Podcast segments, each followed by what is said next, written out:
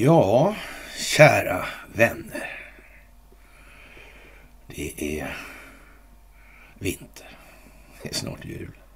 Fantastiskt. Det blir en jul att minnas. Det kan vi vara helt övertygade om. Julen är ju lite grann av en ljusets högtid på något vis också. Mm.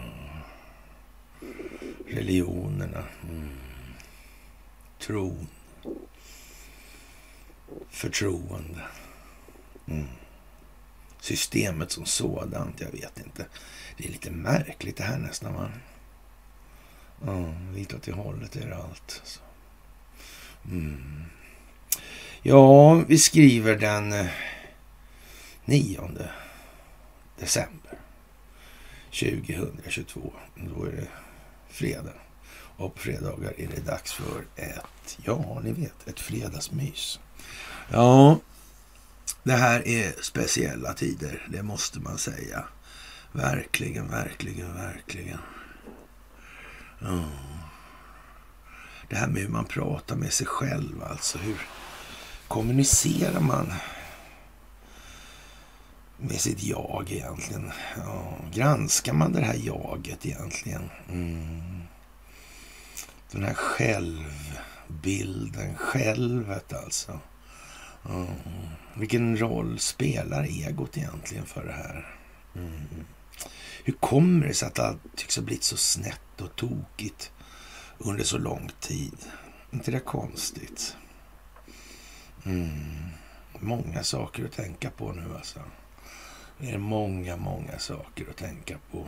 Mm. Utvecklingen är rasande snabb över hela planeten. Man får nära nog eh, känsla av att det är ingenting som sker planerat och koordinerat i någon som helst sammanhang. Eller så får man en känsla av att ja, det måste vara väldigt mycket som är regisserat och koordinerat i en liten given dramaturgi för att få rätt känslomässiga effekter, alltså reflexiv kontroll här då ja. Mm.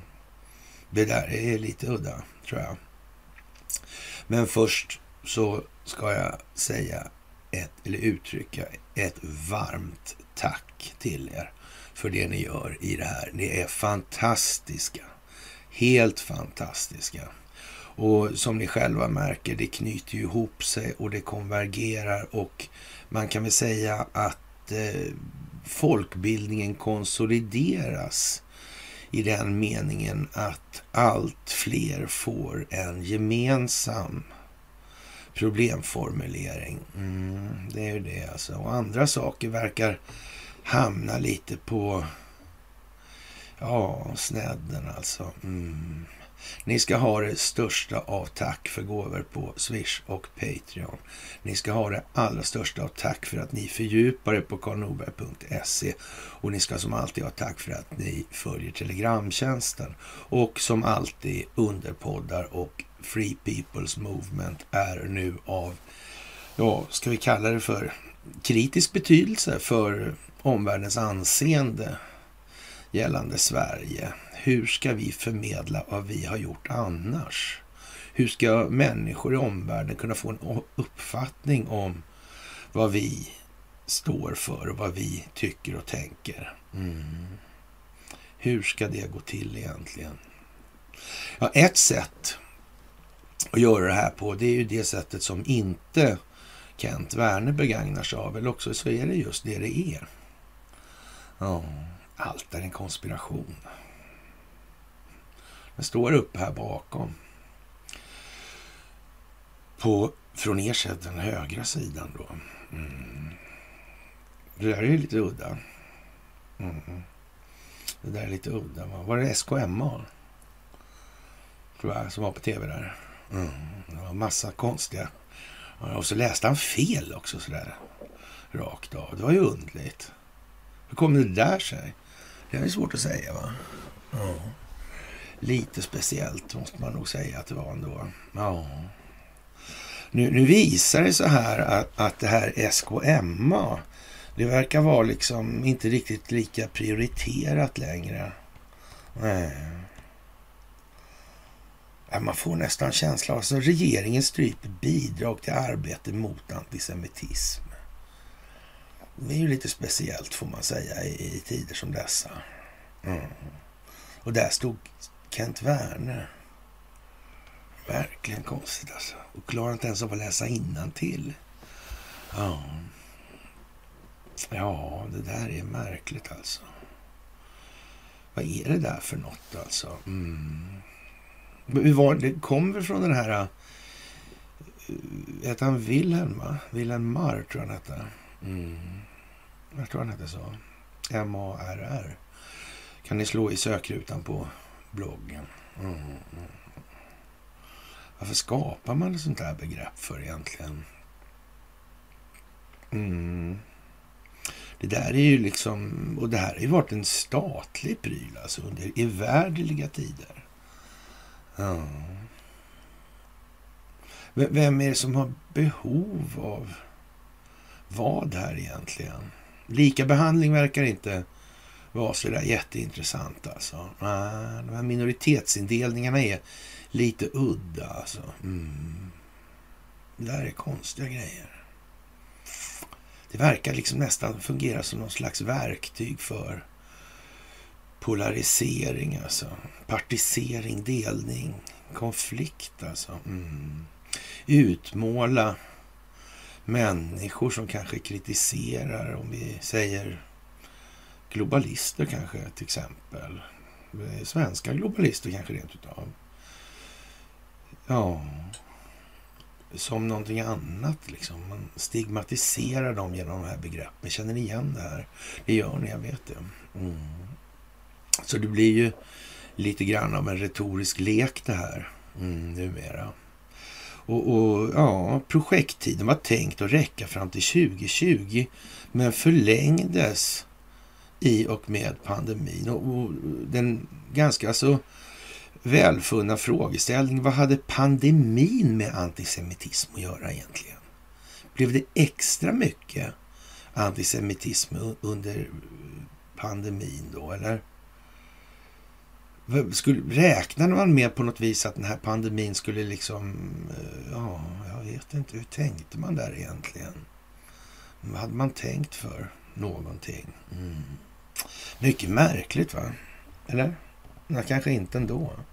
Kanske mera rätt så givet, skulle man väl kunna säga, om man tänker efter. Och det här med pengar, det handlar inte alls om pengar, säger man i den här artikeln. då i princip. Ja, men då är det väl, spelar det väl ingen roll alltså. De har inte byxan spänn, säger han också, Silberstein. Nej. Eh, ja, ska vi tycka det är något bra eller? Eh, eh, eller hur fan menar karln alltså? Behöver man säga sånt då, eller?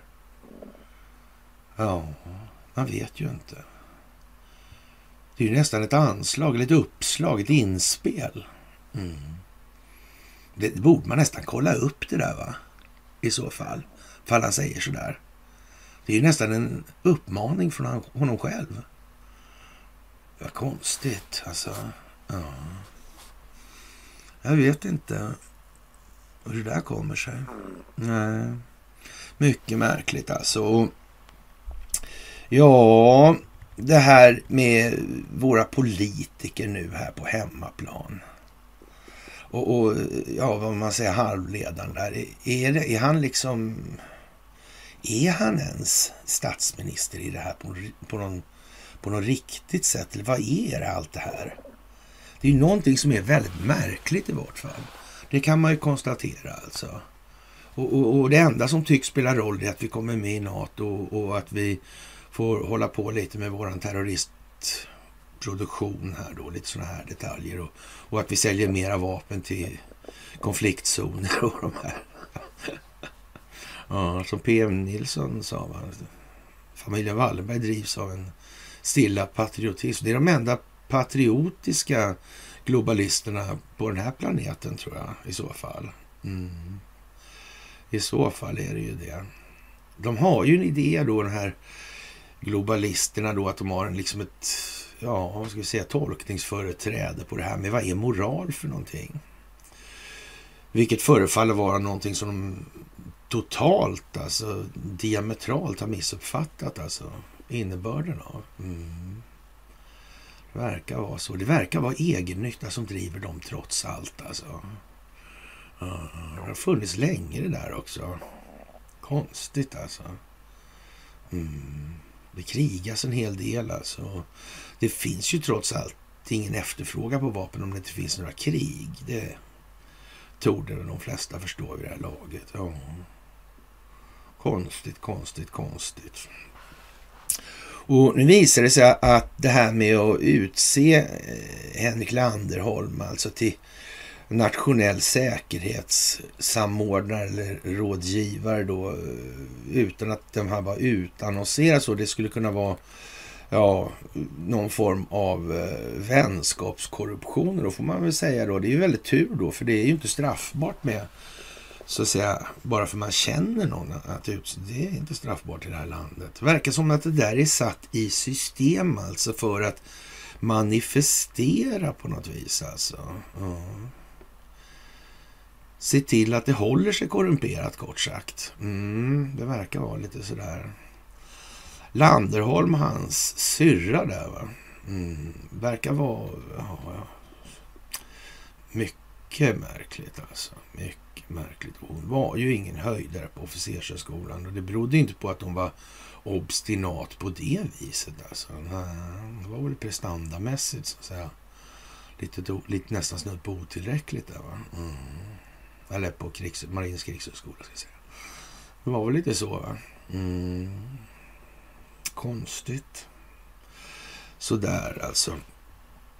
Och Eh, det blir ju lite grann så att det skapas en sån här ekokammare då när man bara rekryterar inom familjen. Mm. Det blir lite självbekräftande med viss naturlighet då ja. Mm. Speciellt om man är driven av egennytta torde det vara så ja. Mm. Är det lämpligt? Nej, det är det inte. Inte alls. Nej. Men eh, det blir så ändå här. Mm. Kristersson visste han inte det? Jag vet inte faktiskt. Alltså. Det, och man anför då att man har inte alls utlysa de här tjänsterna. Det, för, för, det finns, kan finnas anledningar till det. Och nu är det liksom ja, de utrikespolitiska säkerhetsfrågorna det handlar om. Mm. Det är ju det. Konstigt faktiskt, kan man tycka. Ja.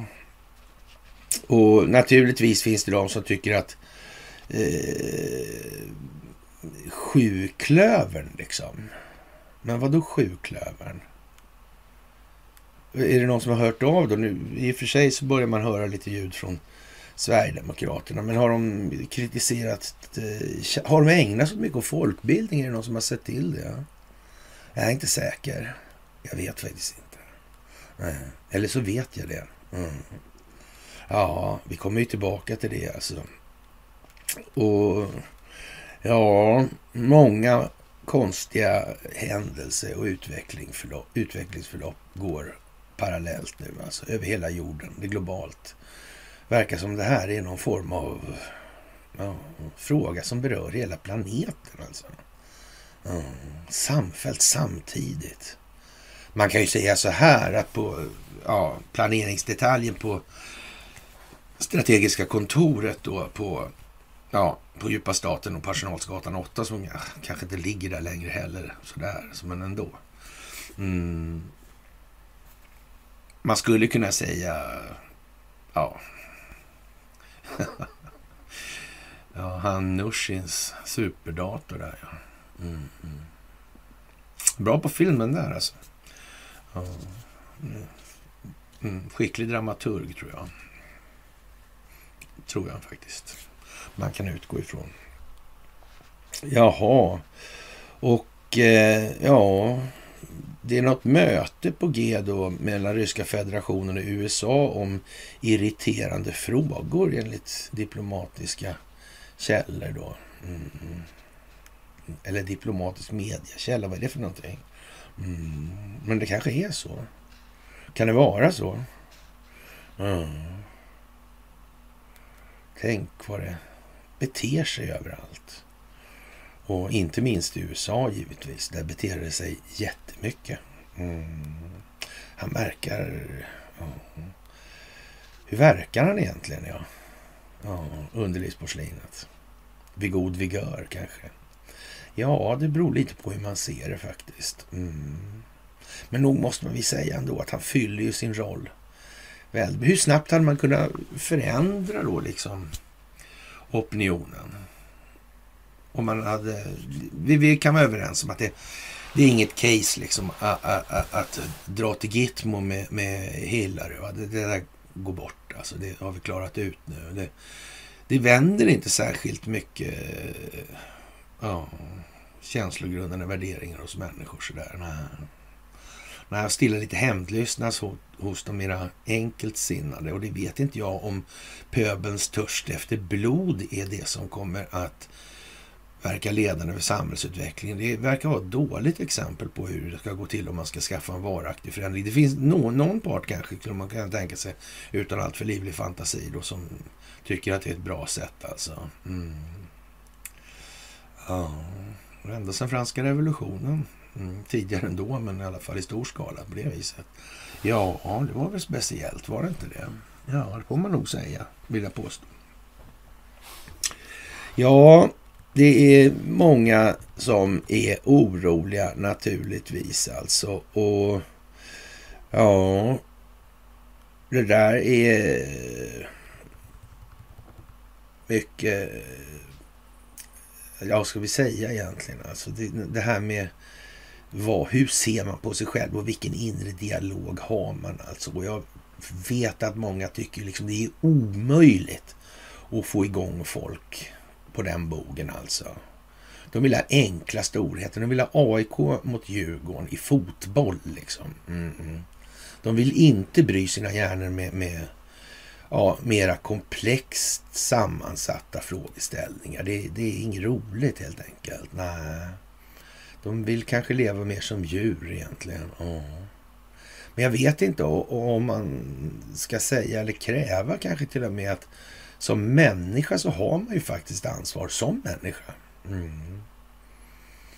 Och jag vet inte vad ett samhälle egentligen har rätt att kräva av sina medborgare.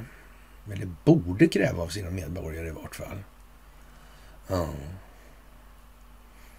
Alltså man kan väl inte bara tänka på det, så att säga, de lägre eller de primitiva drifterna eller känslorna. Nej, det verkar lite tokigt. Alltså, det verkar gå snett då. Alltså, som femåring är jag väl allting. Hela världen plus 5 procent. Det behövs ju inte så många femåringar så blir det konflikt. Det är ju det hela tiden. Det kommer ju tillbaka.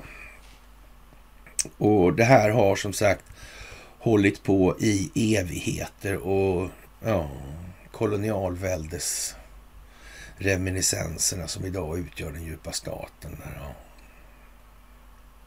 Varför har vi inte fått någon upplysning om det, tro?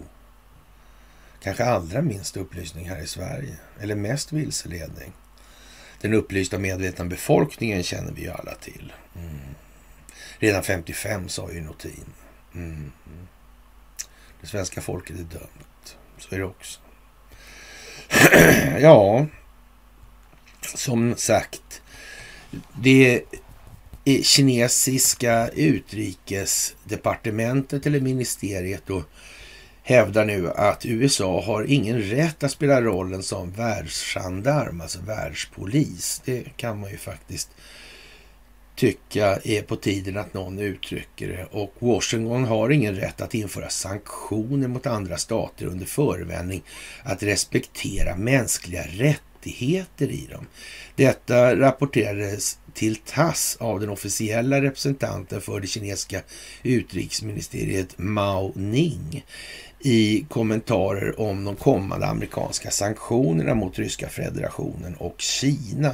Och eh, jag vet inte om man tror då någonstans att det här eh, skulle ha några stora eh, utvecklande effekter då sådär.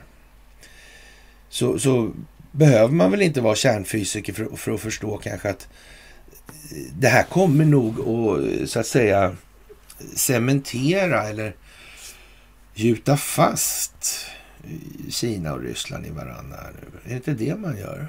Mm. Förstår inte amerikanska utrikesdepartementet det? Ja, vad ska man säga? Förstår inte underlivsporslinet det? Men det gör så ändå. Mm. Konstigt, konstigt, konstigt. Mm. Det här med Elon Musk. Är han fågel eller fisk? Vad innebär det här med Twitter egentligen? Mm. Mm. Mäter man på oss nu när vi blir modstulna, när vi blir snudd på defaitistiska, mäter man det tror jag? Mm. Det tror jag man gör. Det vore jävligt konstigt om man inte gjorde det skulle jag säga. Mm. Det kanske man ska tänka på nu i det här. Mm. Det finns bara seger i det här. Det finns bara upplysning till ledning, till vidare upplysning och ledning. Det är det allt handlar om. Det kommer inte komma någon Sverigedemokrati och frälsa. Nej. Det kommer inte hända. Det kommer inte bli någon upplyst och medveten befolkning på grund av den verksamhet som bedrivs inom partier. Det heter ju det. Partisering liksom. Mm. Ja. Det går inte den vägen. Det här går bara nerifrån. Mm. Sen som sagt, det beror ju på vad man fyller en tomlåda med, så är det ju. Absolut alltså. Utrikesministeriets taleskvinna sa att Kina i grunden är emot Washingtons inblandning i andra länders inre, andra länders inre angelägenheter. Ja, det är ju förstås så att utrikesministeriet och i Kina så är man emot eh, ett fåtal svenskars brutala ja, inblandning i Kinas inre angelägenheter. Det verkar vara lite som formuleringspandemi eh, ja, där eller så. Mm. USA har inte rätt att införa sanktioner mot andra länder efter eget gottfinnande och har inte rätt att spela rollen som världspolis, sa Mao Ning till reportrar. Alltså. Diplomaten varnar för att Kina skulle vidta åtgärder Ja, det där är ju konstigt. För att skydda sina rättigheter och intressen. Aha. Som svar på USAs anklagelse mot Peking för att stödja illegalt fiske i Stilla havet tillade hon att Kina alltid har samarbetat med andra länder i kampen mot illegalt fiske och har varit en ansvarsfull stat inom fiskeområdet. Mm. Ungefär som Japan kanske? Nej, inte som Japan. Nej, nej jag vet inte. Mm. Och här hemma då? då? Mm. Det är väldigt konstigt med polisen här nu. Och den där Mata Hari-figuren alltså. Hon verkar ju verkligen ställa till det. Vilka effekter hon skapar alltså. Där kan man snacka om opinionsbildande effekter bara sådär. Ja.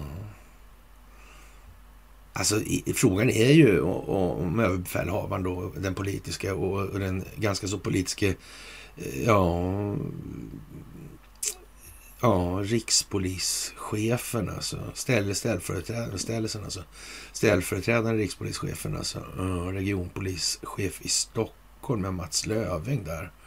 Ja, polisanmäls för grov frid, fridskränkning och ja, olaga förföljelse och, och, och ofredande. Mm.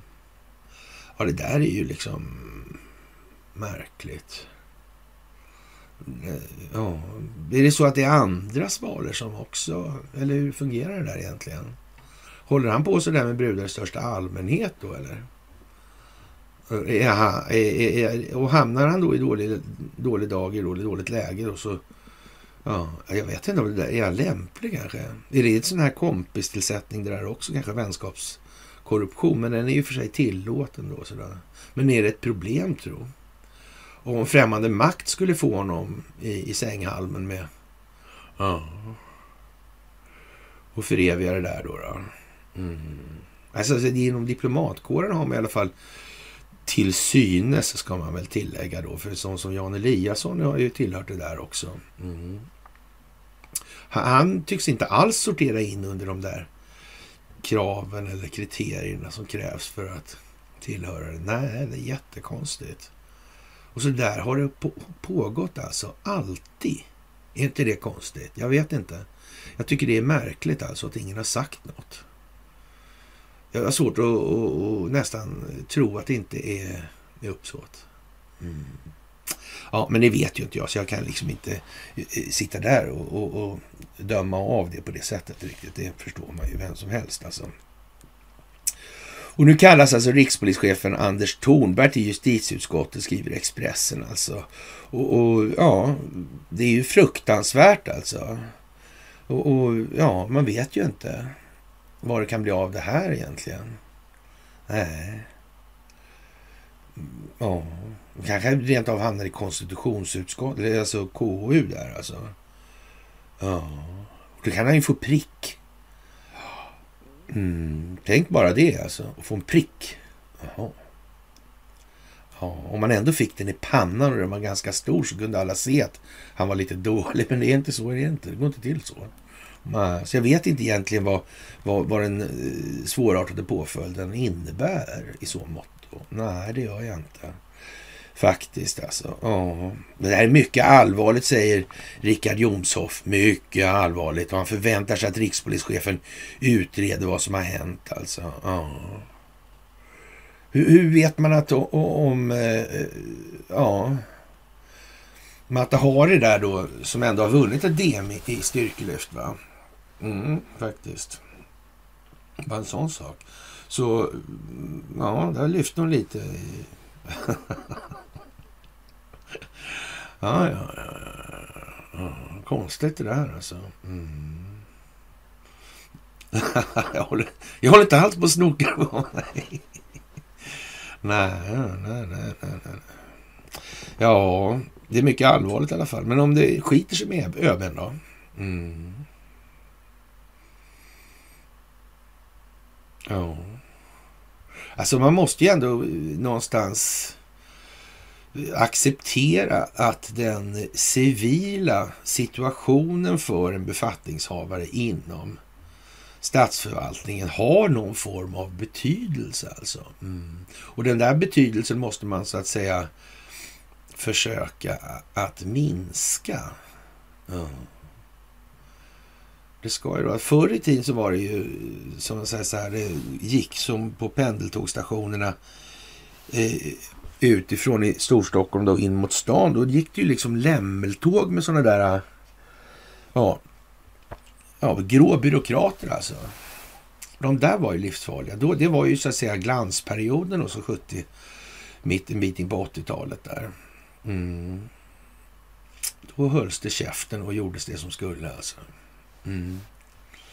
Gjorde Men det här, sen kom den här ja, exhibitionistiska bekräftelseådran fram på något vis. Alltså, självbilden hade så att säga blivit lite anfrätt i kanten, lite solke i kanterna verkar det som. Alltså.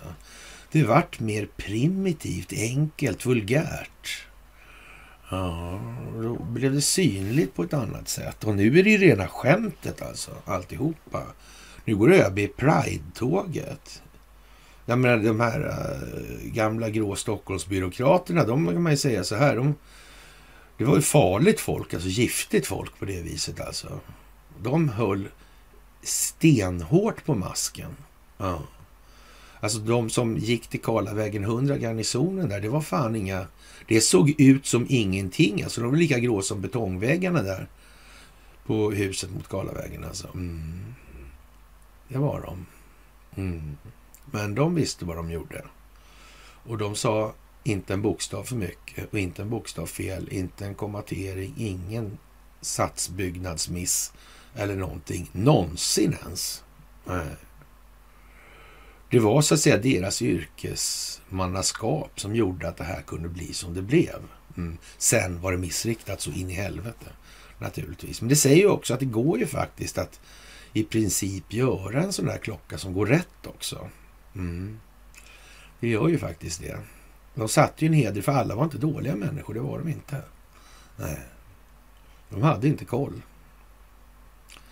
hela vägen. Det är helt garanterat. FMV var en sån. Till och med FMV hade sådana människor alltså. Ja. Det var människor som hade arkiv hemma på alla dagar de hade jobbat. Ja. Och antecknat allt de hade gjort. Varenda sak. Mm. Ja, speciella typer alltså, det får man ju säga. Mm. Inte sällan tekniker i grunden. Nej. Inte sällan. Ja, och som sagt, det är inte det här riggat alltså. Då vet fan alltså. Ja, dramaturgin alltså. Ja, norsken, ja, nu ska, nu ska vi vara snälla, jag tycker Eriksson. Ja, ja, inte, det, inte telefonbolaget alltså. Och, och, vi ska inte döma aktörerna i dramat allt för hårt då. Nej, det kan jag hålla med om. Det ska vi inte göra än. Alltså, vi ska nog stilla beakta vad det är som händer istället. Mm. Det behöver inte alls innebär det det först ser ut som. Man får tänka på att det här handlar om reflexiv kontroll. Alltså. Så, så man ska nog inte springa med så att säga, den primära instinkten då. Det tror jag man ska låta bli alltså. Faktiskt. Och eh, ja, och det här med, med vaccinerna då, då. Vi har ju så att säga sagt vad vi har sagt i de, de frågorna. Och ja, när ja, själva pandemin i sig då inte är någon riktig pandemi på det, vet en vanlig influensa då, svårighetsgrad då, ungefär. Och, och sen visar det sig då att de här vaccinerna är lite annat. Men vad, och framförallt då kanske Donald Trump förespråkar det där. Och, mm,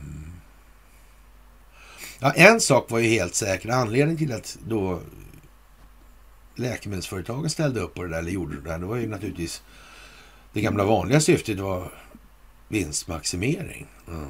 Men, men eh, varför sa inte Donald Trump nej? Han visste ju naturligtvis att det skulle bli strul. Mm. Men hur många sätt finns det då egentligen att riva det globala läkemedelsklustret. Som dessutom sitter ihop med livsmedelsindustrin. Banken och så vidare. Där. Mm. Hur många sätt och metoder kan det finnas att göra det på? Exponera det här för vad det är. Kanske få människor att inse att det Ja, alltså det där med sjukvård och så, det förefaller nästan vara liksom en samhällsangelägenhet då. Ja, det här med att provocera fram sjukdomar alltså, mm, bara för att tjäna pengar, är det lämpligt? Men hur i helvete ska man komma åt det här? Och du kan, man kan ju inte ge sig på en. Ja, då kommer de andra ta höjd för det helt enkelt. För att inte bli näste man till rakning då. Det är ju liksom också så. Så hur gör man? Ja, efter idogt funderande vågar jag påstå, ja det visste jag kanske tidigare också, att utan idogt funderande, men det finns inget bättre sätt.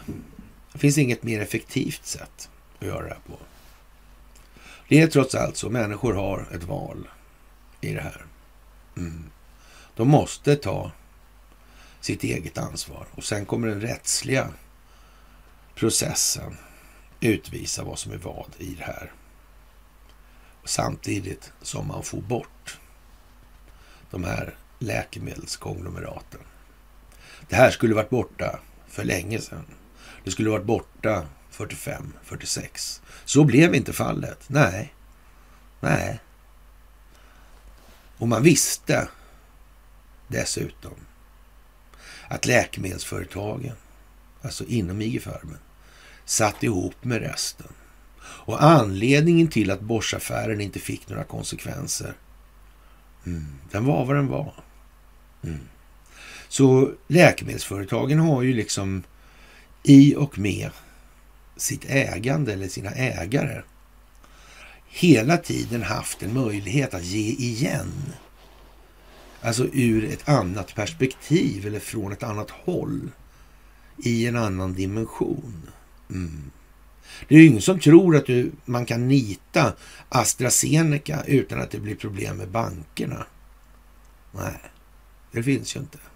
Mm. Det blir försvars eller militärindustriella komplex. Ja, det blir underrättelsetjänsterna. Ja. Det går ju inte. Nej, det gör ju inte det. Det gör ju inte det. Det är liksom större än vad man tänker sig när man tittar på vaxet så här liksom. Det handlar om läkemedelsbolagen. Det handlar om de bolag, de bolagskoncerner som de här läkemedelsbolagen ingår i. Mm. Det handlar om forskningen. Mm. Det handlar om det militärindustriella komplexet. Mm. Det är en hel del som det här ja, berör då, kan man säga. Och eh, ja, det är speciella tider nu när Svenska Dagbladet tvingas ta upp det här med vad som egentligen då är det stora problemet, alltså vi själva. Och det kan man ju säga eh, någonstans, eh, det här med relationer, det är ju en ganska bra grej alltså. Och kommunikation är jätteviktigt då, det är hela prylen alltså kan man säga. Och när eh, Svenska Dagbladet börjar med sådana här artiklar, då vet vi att nu har det ju hänt någonting och man har en, ja så att säga, då det, bör man prata om och gå skilda vägar då idag. Och, och, det är liksom något helt annat helt plötsligt än vad någonsin har varit i svensk press. Alltså nu helt plötsligt börjar man ta fasta på det här med att man faktiskt själv har en del i relationen, även om de flesta inte tycker att man har det. Så, så är det ju fortfarande så att man, om man är lite, lite när, alltså, ärlig då mot sig själv så då inser man att man faktiskt ingår i en relation och någon, någon del har man ju i alla fall. Sådär. Och har man inte lust att liksom, eh, tala om varför man tycker som man gör eller ja, så att säga, ifrågasätta sina egna känslogrunder och värderingar. I alla fall så mycket man är beredd att dela dem med någon annan. Då kanske man, då sitter man ju lite dåligt till i det här. Och det här är helt annorlunda helt plötsligt då sådär. Och Ja, upprivande bråk eller osynkad sexlust. Oavsett vilka problem par har så finns det bara en lösning, säger sexologen och psykoterapeuten Kalle Norvald. Ja, aktuell med ny bok om relationsarbete. Och man bör eh, prata om att gå skilda vägar kan man vid någon given tidpunkt. Varje relation är unik förstås, men, eh, man ska, eh, men ska man vara helt ärlig så är det problem som olika par har med sin relation i grunden rätt lika. Och, och mycket tycks bottna i dålig kommunikation. Människor tycker tycker ibland att de råd som terapeuter ger är för enkla. Skulle en promenad lösa min äktenskapskris? Men det är ju inte promenaden i sig, utan det är ju de samtal som det här kan leda till. Och det, det är ju liksom så och, då istället för att ta den vägen som börjar de gnälla på råden istället. Det är rådens fel som är dåliga då. och eh, Ja, ofta är det också lättare att prata om svåra saker när man inte har ögonkontakt. Alltså. Ja, säger Kalle Norvald, sexolog och psykoterapeut. I sin nya bok Tack och förlåt och skyll dig själv så har han samlat de vanligaste utmaningarna som par han mött har då, då i terapisituationer. De, både för att, som man säger, spara lite tid åt par och Eh, för att de som vill ha hjälp ska inse att det finns några saker som är särskilt viktiga för att en relation ska fungera. Och i sitt jobb då, oavsett om eh, det är som terapeut eller expert i tv-programmet Gift i första ögonkastet pratar han om då, eh, ja, om pratet alltså. Eller till och med pratet om pratet då. Ja, det där är ju så alltså. Tanken om tanken lite grann. Mm. För majoriteten av relationsproblemen handlar om att vi inte kommunicerar tillräckligt bra. Alltså vi kommunicerar för lite också. Eller inte vågar prata om det vi behöver prata om. Ja, men så är det ju. Mm. Alltså det här med att vara självutlämnande i den meningen, det är ju ganska så kritiskt. Alltså en relation blir ju aldrig djupare än vad man själv är beredd att lämna ut sig själv.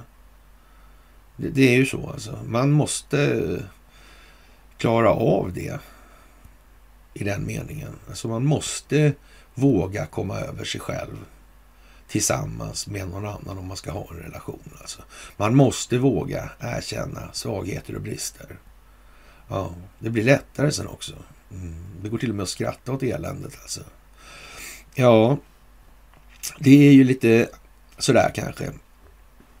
Ja, eh, för de par som håller ihop finns några vinnande koncept, säger han då. Det är dels eh, är det att man vill då givetvis att det är ömsesidigt. Det, det är väl rätt så självklart. Men det finns också två begrepp som återkommer i forskningen kring långvariga relationer. Ömsighet och respekt alltså. Ja, det är ju liksom hyfsat centralt kan man säga alltså.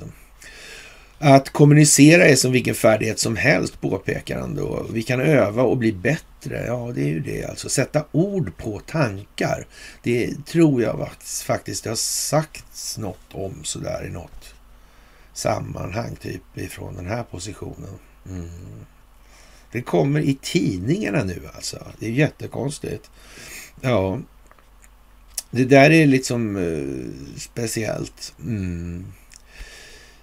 Ja, vi kan öva och bli bättre alltså. Ja, till och med det alltså. Det första steget är att förstå vad vi själva vill och att kommunicera inåt alltså. Mm, tänka på vad vi tänker. Mm, och varför tänker vi så?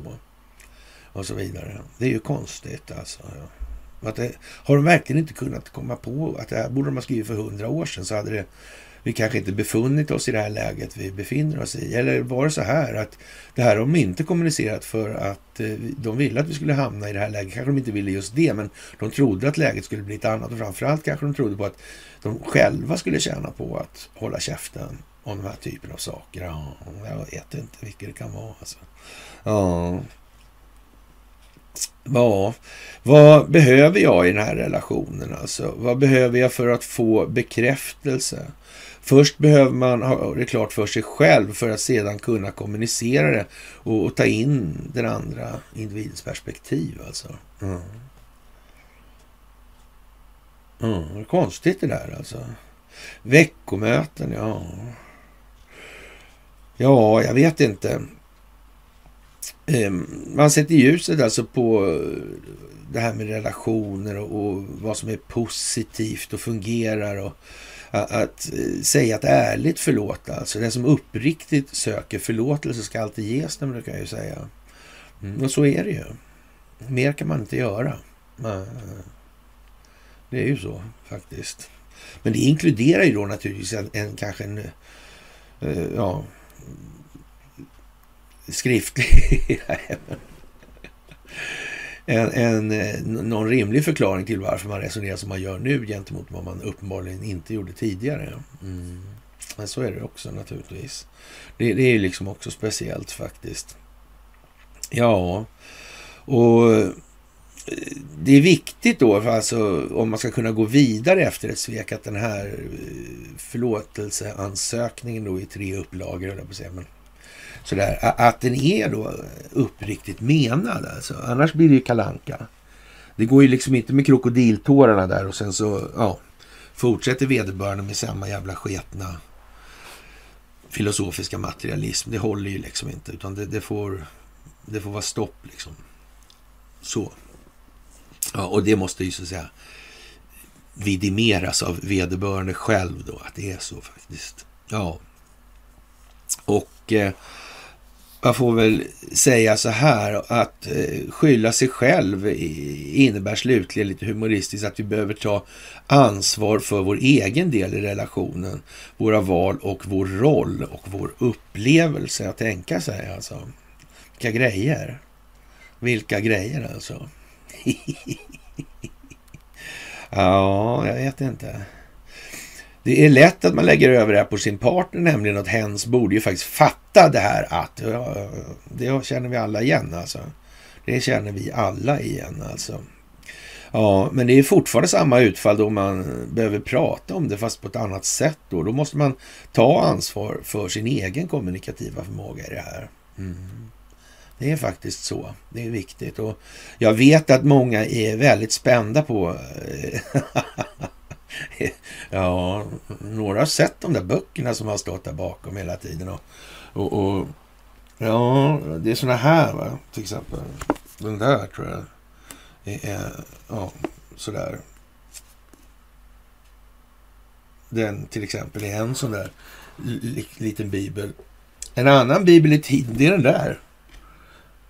Yrkepolis, Stefan Holgersson verkar vara liksom lite på. Och, och, och så. Ja. Och jag vet inte, psykoanalysen som sådan tror jag ni, den brukar stå där borta. Jag vet inte om ni noterar de här grejerna. Men det är den där alltså. Den är också lite sådär speciell. Ja. Men vi kommer tillbaka till det för jag, jag tog upp de där böckerna och la dem på bordet här efter förra myset.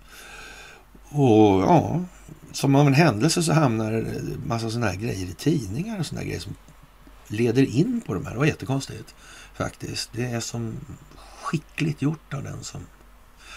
Ja, väldigt märkligt faktiskt. Ja, lust och sex då i relationer är ett annat problemområde och där har ju liksom, vi ska inte så att säga, ja, vi kommer tillbaka till det. Så, men i alla fall. Eh, det är i alla fall många par som har problem där då, och, eller snarare individernas olika lust. Alltså området är fyllt med myter konstaterar man här då. då. Och, och, sex är inte alltid bra och fungerar inte alltid perfekt utan övning. Då framför allt kan man säga. Och det är en öppenhet i kommunikationen gäller ju där. Alltså att våga kommunicera sin egen sexualitet. Nu är jag kåt, det där blir jag kåt och så, och så vidare. Så här, alltså. Det handlar ju mycket om att hur mycket ut... Man får ju precis vad man satsar alltså. Man är, man är så delaktig i relationen som man ger av sig själv. Man kan ju liksom inte ge av någon annan eller ta av någon annan. Man kan ju bara ge då i, i en relation så. Ger man ingenting, ja, då blir det ju inte så spännande. Det kan man ju vara rätt så övertygad om. Det slår inte fel liksom. Ja, och eh, ja, eh, och i paren vill man ju alltid inte, ja, det är lika mycket sex och allt det här. Det, det är liksom gamla vanliga. Men, men eh, vad ska vi säga, vi kommer tillbaka lite till Freud och hans trams där och, och, varför det ser ut som det gör. För det är obegripligt alltså. För hans Anna Freud var ju liksom lite släkt då kan man säga på det viset. Mm. Vad gjorde hon liksom? Edward Bernays, vad gjorde han för någonting? Det här är ju liksom samma liga. Var han så där jävla korkad, Freud? Verkligen. Freudiansk felsägelse. Ja. Mm. Han själv kanske? You never know you know until you know. Ja, men så då.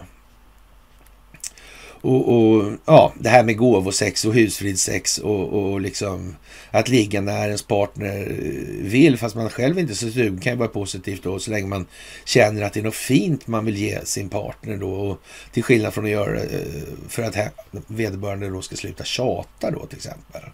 Ja. ja, det där är lite udda. Eller det är inte alls udda, det är hur vanligt som helst. Men den här kommunikationen var, hur kommer det sig då? Man vet ju det här och det har man vetat hur länge som helst.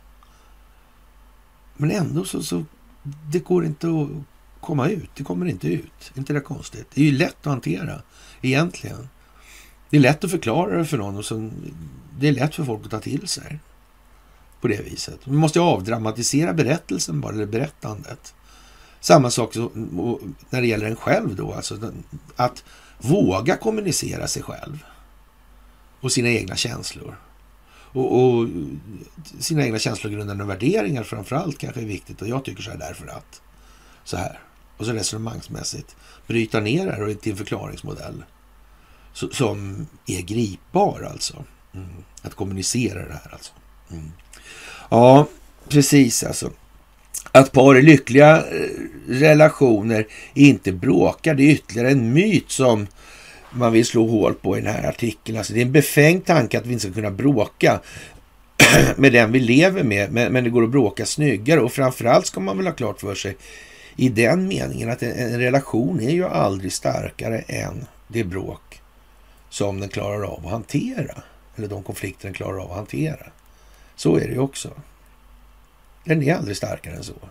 Och det där är ju liksom lite viktigt att komma ihåg alltså och, och gå där och, och sky alla konflikter alltså. Mm. Det leder till ett enda ställe. Det säkraste sättet att skaffa sig många ovänner det är att försöka bli vän med alla. Så är det också. Mm. Det blir bara skit på slutet helt enkelt. Och så har det alltid varit. Och kommer alltid att förbli alltså. Ja, det handlar igen alltså om att både lyssna och sätta ord på det vi känner, vad vi känner heter det väl åtminstone, men skitsamma. Ja, klarar du inte att behärska dig, förklara att du kommer gå ut en stund och att du kommer tillbaka. Vid ett lugnt tillfälle behöver vi också prata om hur vi bråkar. Har vi bråkat på samma sätt så är det lätt att hoppa in i gamla hjulspår. Men vi kan kontrollera hur vi framför våra tankar och åsikter och ta ansvar för det. Ja. Det där är ju rätt så bra grejer idag alltså. Med tanke på så att säga, det psykosociala utvecklingsklimatet i landet. Mm. Många tappade sugar nu alltså. Mm. Ja, och det var inte med avseende på sexualiteten där alltså. Ja, fast det kan man ju säga att det är sådär i och för sig alltså. Och det här är ja, vad man ska säga, det är ju jättesvåra frågor för väldigt många människor. Alltså, sen kan man ju tycka att det låter ja, lite enkelt när man sitter och så att säga, förklarar det sådär. Men alltså det där med att komma igång med tankar om tankar, att så att säga kommunicera sig själv, alltså sin inre röst då, om vi uttrycker det som så. Ja, och, och sen eh, kanske fråga den inre rösten, alltså, du, egentligen alltså, vad tycker jag så här för alltså? Ja, och och vad är det här för någonting? Är det rimligt? Låter det här rimligt ens alltså? Men jag vet ju egentligen att jag... Det där, ja, det är bekräftelsebehov liksom. Och, ja, mm, ja, det är någon form av otillräcklighet alltså. Där behovet av den yttre bekräftelsen alltså. Mm. Där någonstans alltså. Och, och, det är många som värjer sig för det här då alltså. På det viset. Det, det är inte ja, det är inte alla förunnat att själv komma, men det också måste man hjälpa sina medmänniskor i det här läget. Alltså. Det är ju det. Det går inte liksom att bara ja, skrodera om att det, ja, det är så självklart allting att det är så här och så här och så här. Liksom när det gäller det yttre då så att säga. Och så lämnar man helt och hållet den inre delen i det här. Det blir liksom inte mycket av det här då. Nej. Det blir inte det alltså. Ja, och det visar sig att det, vi hoppar lite här nu, och, och, men det är ändå samma sak. Det brinner i ett köpcentrum i Moskva enligt ryska medier och det här är jättekonstigt alltså. Och, och vem vet alltså, det här, eh, ja, byggnaden där, de ägs av det här Inka, Padelinka. Ja, det där är konstigt. Urbit Inka. Mm. De där som inte svarar på tilltal, eller på säga, men på kommunikation, på tal om kommunicera. Mm. Så kan man ju inte ha det. Då kan det ju hända konstiga grejer. Mm. Jag vet inte. Vem är det som har gjort... Vem vinner på det där då, tro? Ja, det är väl försäkrat kan man tänka sig. Mm. Det kan man ju tänka sig att det är så. Mm. Jag vet inte faktiskt. Det, det har hörts, ja. Explosioner har hörts från platsen. Mm. Konstigt. Ingår liksom i någon koppling det där till någon speciell globalistsfär i Sverige? Jag tror. Ingen aning. Som sagt, eh, ja. Kan det vara försäkringsfrågan kanske? Sen har vi det där konstiga med, med han den här uh, Merchant of Death, den nya alltså. Den första Merchant of Death var väl egentligen kanske någon anfader där till herr Bush, eller presidenterna Bush. Va? Uh, tillsammans med eh, Samuel F. Pryor tror jag han hette. Mm. mm. Det var ju långt bak i de här inbördeskrig och såna grejer. Uh. I eh, USA. Mm. Det där var ju länge sedan. Ja. Ja, men så fanns det Nobel också. Han hette också Merchant of Death. Ja. Så var det ju. Och, och sen har vi den här Victor Baut då. Mm. Men det var ju konstigt alltså. Med honom. Det måste man ju faktiskt säga, alltså Victor Baut. Och den här Farc-gerillan i Colombia där. Det var ju jättemärkligt alltså. Och så bytte man alltså Victor Baut mot den här ja, donnan, basketdonnan då som hade med sig, ja, om det var hasch eller vad det var för någonting. Så det, det var inte alltför stor mängd heller. Så, det, så man utväxlingen, det var jättekonstigt alltså. Mm. Hela USA tycker att det där är väldigt märkligt och dumt gjort framför allt. Alltså. Mm. Men vad var, vad är Victor Bout för någon egentligen här i de här sammanhangen? Det där är konstigt alltså. Hur lång tid kan det här vara planerat? Om vi nu säger att man gör en dramaturgi för, dramaturgi för det här och man har hållit på. Det har vi ju konstaterat nu att man, ja, man förlorade väl det här slaget om AI någonstans ja, på 80-talet där i samband. Eller tidigare. Eh, man visste nog att den här uh, för detta ambassad, kinesiska ambassadören i Sverige skulle göra det här med Ericsson. Man lät det ske då alltså. Uh. Man hade inte möjlighet att få stopp på det. Man hade alldeles för mycket infiltration i den kinesiska statsapparaten. Alldeles på tok för mycket. Mm.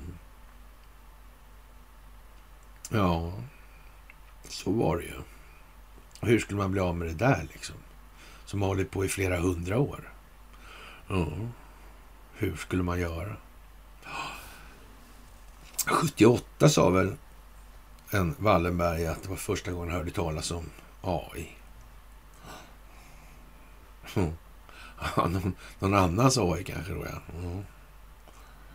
Sådär, ja. För när det gällde den amerikanska ja, delen av det militärindustriella komplexet så hade det då rätt mycket insyn. Mm. Som sagt, eh, det var som det var det här med Washingtonförhandlingarna. Det var som det var med hållhakar angående Nürnberg. Mm. Det var som det var med läkemedelsindustrin, militärindustriella komplexet, underrättelsetjänstkollektivet. Mm. Det var som det var redan då. Man glömmer att de här andra delarna spelar faktiskt en roll också i nästan alla sammanhang i, i de här frågorna. Ja, det är som sagt, det är någon eh, lite sådär äh, ironisk twist över alltihopa det här tycker jag med äh, Viktor Baut och det här alltså. Ja. Det där är konstigt alltså. Det verkar konstigt. Det här med narkotika. Handeln globalt. Vi har ju kört en föreläsning om det också. Mm, hur det här strategiska upplägget ser ut så där, med införselkanaler eller ja, vilka vägar har tagit och så vidare. Och hur de här alltid får avlyssningssäkra telefoner av mobiloperatören liksom, eller motsvarande. Mm. Ja, det verkar vara liksom genomarbetat för att uttrycka det hela lite blygt. Sådär. Ja, faktiskt. Men det här blir, det är väldigt väsen om det här. Alltså, vad spelar det för roll? Alltså? De här olika strukturerna i de här länderna. En sak är ju helt säker, alltså att det, utan ström klarar de sig ju inte. Eh. Och utan telefoner klarar de sig inte heller. Eh. Det verkar ju liksom på något vis ligga i farans riktning att man har så att säga intervenerat i de delarna. Sådär lite grann. Ja, faktiskt. Och eh, när det gäller Ukraina-konflikten nu så Ja, vad ska man säga? Nu har man ju, trappar man ju upp alltså så. Man har mobiliserat då och har väl någonstans mellan 500 000 000 man då i, ja, vad ska vi säga, ja, ett UFA då kanske man kan kalla det för, men utgångsläge för anfall då. då. Mm. Och enligt eh, tidningar då, jag vet inte hur mycket tilltro vi ska sätta till de här uppgifterna, men så har man ju då påbörjat någon form av, av bekämpningsinsats mot kritisk infrastruktur, det vill säga det man inte gjorde förra gången, trots att det var en fullskalig invasion påstår man. Det är, liksom, det är så dumt nu så det liknar ingenting. Alltså. Och man kan väl säga så här, om du fryser på där nu så Ja, det är väl frågan om, om det måste till det här. Det beror ju på liksom vad som händer i övrigt. Och om man tar då den latinamerikanska eller sydamerikanska kontinenten så kan man väl konstatera då att det är lite halvtrassligt i Peru. Det verkar vara lite stökigt i Brasilien och ja, kommunisterna i Chile eh, verkar engagera sig helt plötsligt här alltså. Mm. Och det är lite rörigt i Argentina. Det verkar rörigt överallt alltså. Vad de i alla fall alla har gemensamt är att de har samma operatör på kritisk telekominfrastruktur och på kraftförsörjning. Och när det gäller utvinningen av eh, naturresurser. Ja, de har ett och samma företagskluster allihopa. Det är som någon slags jävla ja, arsenalsgata hela skiten alltså. Mm. Jag vet inte om det är så bra kanske eller om det är dåligt helt enkelt. Man får väl tycka vad man vill om den saken. Alltså. Jaha, och eh, det här med undersökning om kemiska vapen då i Ukraina till exempel. Undrar om det finns ett mönster i det här på något vis som kan kanske kopplas till oh, Syrien och Ukraina här. Är det liksom... Mm, det är ju den djupa staten alltså. Om den finns alltså. Mm. Och det är samma. Vad, vad, vad, sa, vad sa Carl Bildt om det där med närvaron för Ericsson i Syrien? Ja, ja, det var för att upprätthålla ja, befolkningens möjliga kommunikation. Ja, just det. Mm. Det var liksom en demokratiinsats alltså. Ja, jag vet ju inte, men det kanske är som han säger. Någon gång måste det vara sant något han säger. Han kan inte bara ljuga alltid liksom. Faktiskt. Och, och ja, digitala bevis, ja. Mm. Jag vet inte. Ja, men om det är en stingoperation, alltså, då vet inte jag. Och inte kan de väl ha varit så här fräcka. Alltså. Nej, nej, jag har ingen aning faktiskt. Jaha. Och Eh, Elon Musk släpper eh, Twitterfiler som avslöjar hemliga svarta listor alltså. Och, och det är väl liksom sådär eh, speciellt kan man väl säga. Och det här släppte han igår på tors, i tor, torsdagen alltså. Och eh, ja, det finns en massa saker om det här alltså. Men hur är det med Damask här egentligen? Oh. Alltså det handlar mycket, det handlar inte bara om att Framförallt handlar det inte bara om att vinna i, i någon form av kamp här alltså, utan det, det, handlar om folkbildning det här alltså. Det är det det handlar om. Ja. Och, och, men kampen får ju vara verktyget då på något vis och då får man tänka på att då mäter man ju vem gör vad och varför i det här. Alltså vem är som, vilka maler på ja, vecka ut och vecka, månad ut och månad in och så vidare så här. Ja. Oförtrutet alltså.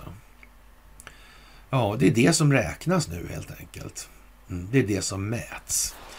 Ja, och Twitters censurmetoder innefattade att placera specifika användare på en svartlista, alltså trendlista.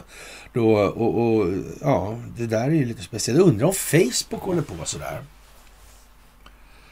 Ja, Ja, men varför byter ni inte? Nej, vi byter därför att vi kan inte hålla på och, och övertyga, upplysa de som redan är övertygade och upplysta. Vi måste stå kvar där slaget står. Liksom. Vi kan inte åka någon annanstans och, och utkämpa slaget. Det är ju liksom vår roll i, i det här. Det är ju så att säga, ja, eller vad man ska kalla det för. Vi är ju någon form av IT-krigare i det här. Det är ju det verktyg vi har fått. Och ah, innan vi hade det verktyget så var det liksom helt meningslöst att tro någonting. Jag menar, de hade ett informationsövertag som inte var av denna världen på den tiden. Och tro att det ens fanns en skuggan av en möjlighet att skapa varaktig förändring i det, i det klimatet, då får man jävlar med att vara riktigt svensk alltså. Naiv bortom jag vet inte vad. Alltså det har aldrig någonsin varit möjligt att göra någonting åt det här förrän nu. Nej, så illa är det ju. Ja, och, och det visste man naturligtvis från den sida som eventuellt möjligen kanske då hypotetiskt kan finnas som eh, bekämpar den djupa statens verksamhet globalt alltså. Koordinerat. Mm. Och, och, jag menar, vi är ju nere på sån imbecill och låg nivå alltså. Ja, i det här. Alltså antingen är det ju så eller också är det ju inte så bara. Vad, vad, vad finns det egentligen att tillägga nu? Det, det är bara som det är. Ja. Och sen kan man säga att det är, eh, finns inget sånt där och, och så vidare. Nej, precis. Gör inte det då? Nej. Det lär ju visa sig liksom. Ja, jag tror det finns. Jag skulle säga så här, jag kan inte se en möjlighet till att det är på något annat sätt. Och det har jag aldrig kunnat. Aldrig någonsin. Och jag vet ju början till exempel med Vladimir Putin då och, och, och, då var det ett jävla chatter på ja, i, i alternativsvängen då. då. Nej, nej, men han kör emot den djupa staten liksom. Den djupa staten liksom sådär. Och, och, och så vidare. Och det var ju liksom, då var det bara såna här rymdödlor och, och, och shapeshifters och lalala liksom. Ja, men de djupa stater vill de fan inte höra talas om liksom. Framhärdar man där då liksom och börjar säga att nej, men du titta här nu då som kvantumfonder och Dominion-maskinerna eh, 2016 höll jag på med det där. Det var ju det klippet som då eh, Kent Werner spelade upp där jag påstod att jag sa att eh, Soros styrde Wallenberg fast jag uttryckligen sa att det var tvärtom. Det till och med stod i ingresstexten att det var så. Ja. Att det var Wallenberg som styrde Soros och han hade pengarna på Kvantumfonden. Mm. Och undrar om de här kvantdatorerna fanns med i, i de sammanhangen redan då, kanske? Ja. Mm. ja, jag vet inte. Kanske de gjorde. Som sagt. Och eh, det här... Eh, ja, som de håller på med techjättarna. Vad blir det av det där då? Man kan säga så här. De eh, kommer antingen anpassa sig nu och så kommer de att åka åt helvete. Mm. Så är det ju alltså. Mm. Och några av dem är gjorda alltså för att offras i det här spelet. Mm. Det är liksom lönnpjäser eller vad man ska kalla det för. Det handlar om informationshantering. Ända nerifrån hur vi ser på oss själva till vår, våra nära relationer. Det handlar om kommunikation, det handlar om information. Mm. Informationshantering. Det är allt i det moderna kriget i princip. Det är inte bara 80 procent när det kommer till kritan. Det är allt. Mm. Tillräckligt med information, tillräckligt upplyst och medveten. Blir det inget krig då? Nej, det blir det inte. Det blir samförstånd, det blir resonans, det blir förstärkning. Det är vad som blir. Mm. Men eh, människan är väldigt ofullkomlig. Mm. Utvecklingsbar förvisso. Och svensken ska inte klaga på sitt utrymme till förbättring. det är väl tilltaget. Mm. Alla chanser att göra de största förbättringarna på planeten. kan ju låta lite bistert, men ah, man får ta det onda med det goda helt enkelt. Det kan man ju tycka är, är lite trist kanske att konstatera, men i alla fall då. Och eh, ja, vad ska vi säga?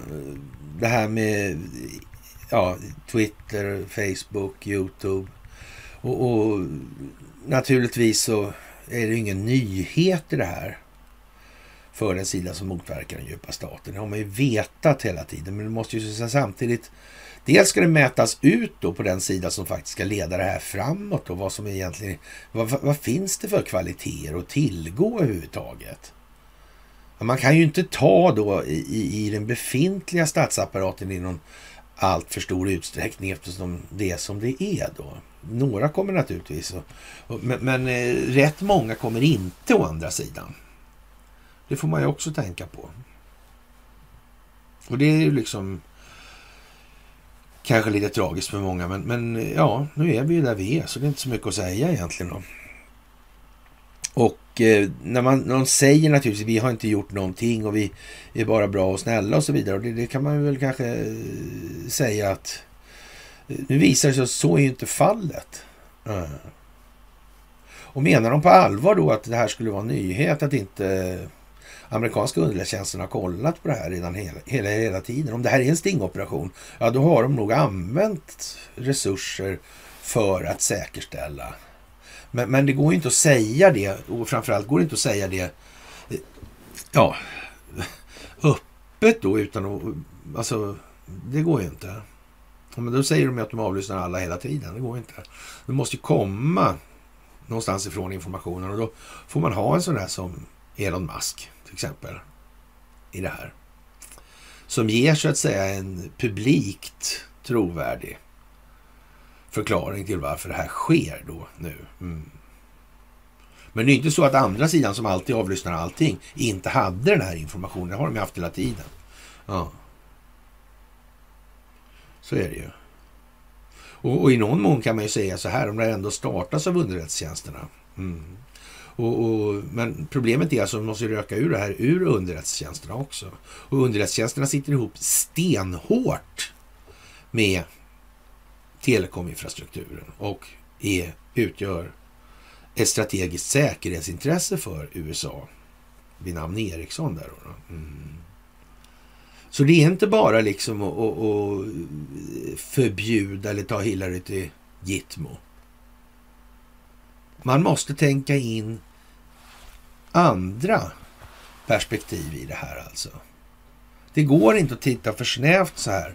Jag menar okej, okay, då fixar det där med Hill, men så kommer ett expresståg åkande från ena sidan in i huvudet på en. Liksom. Oj, jag såg inte. Jag glömde. Jag hade inte tänkt på. Så tråkigt. Ja. Och vips så är nästa Hillary på plats igen. Medan man själv är borta.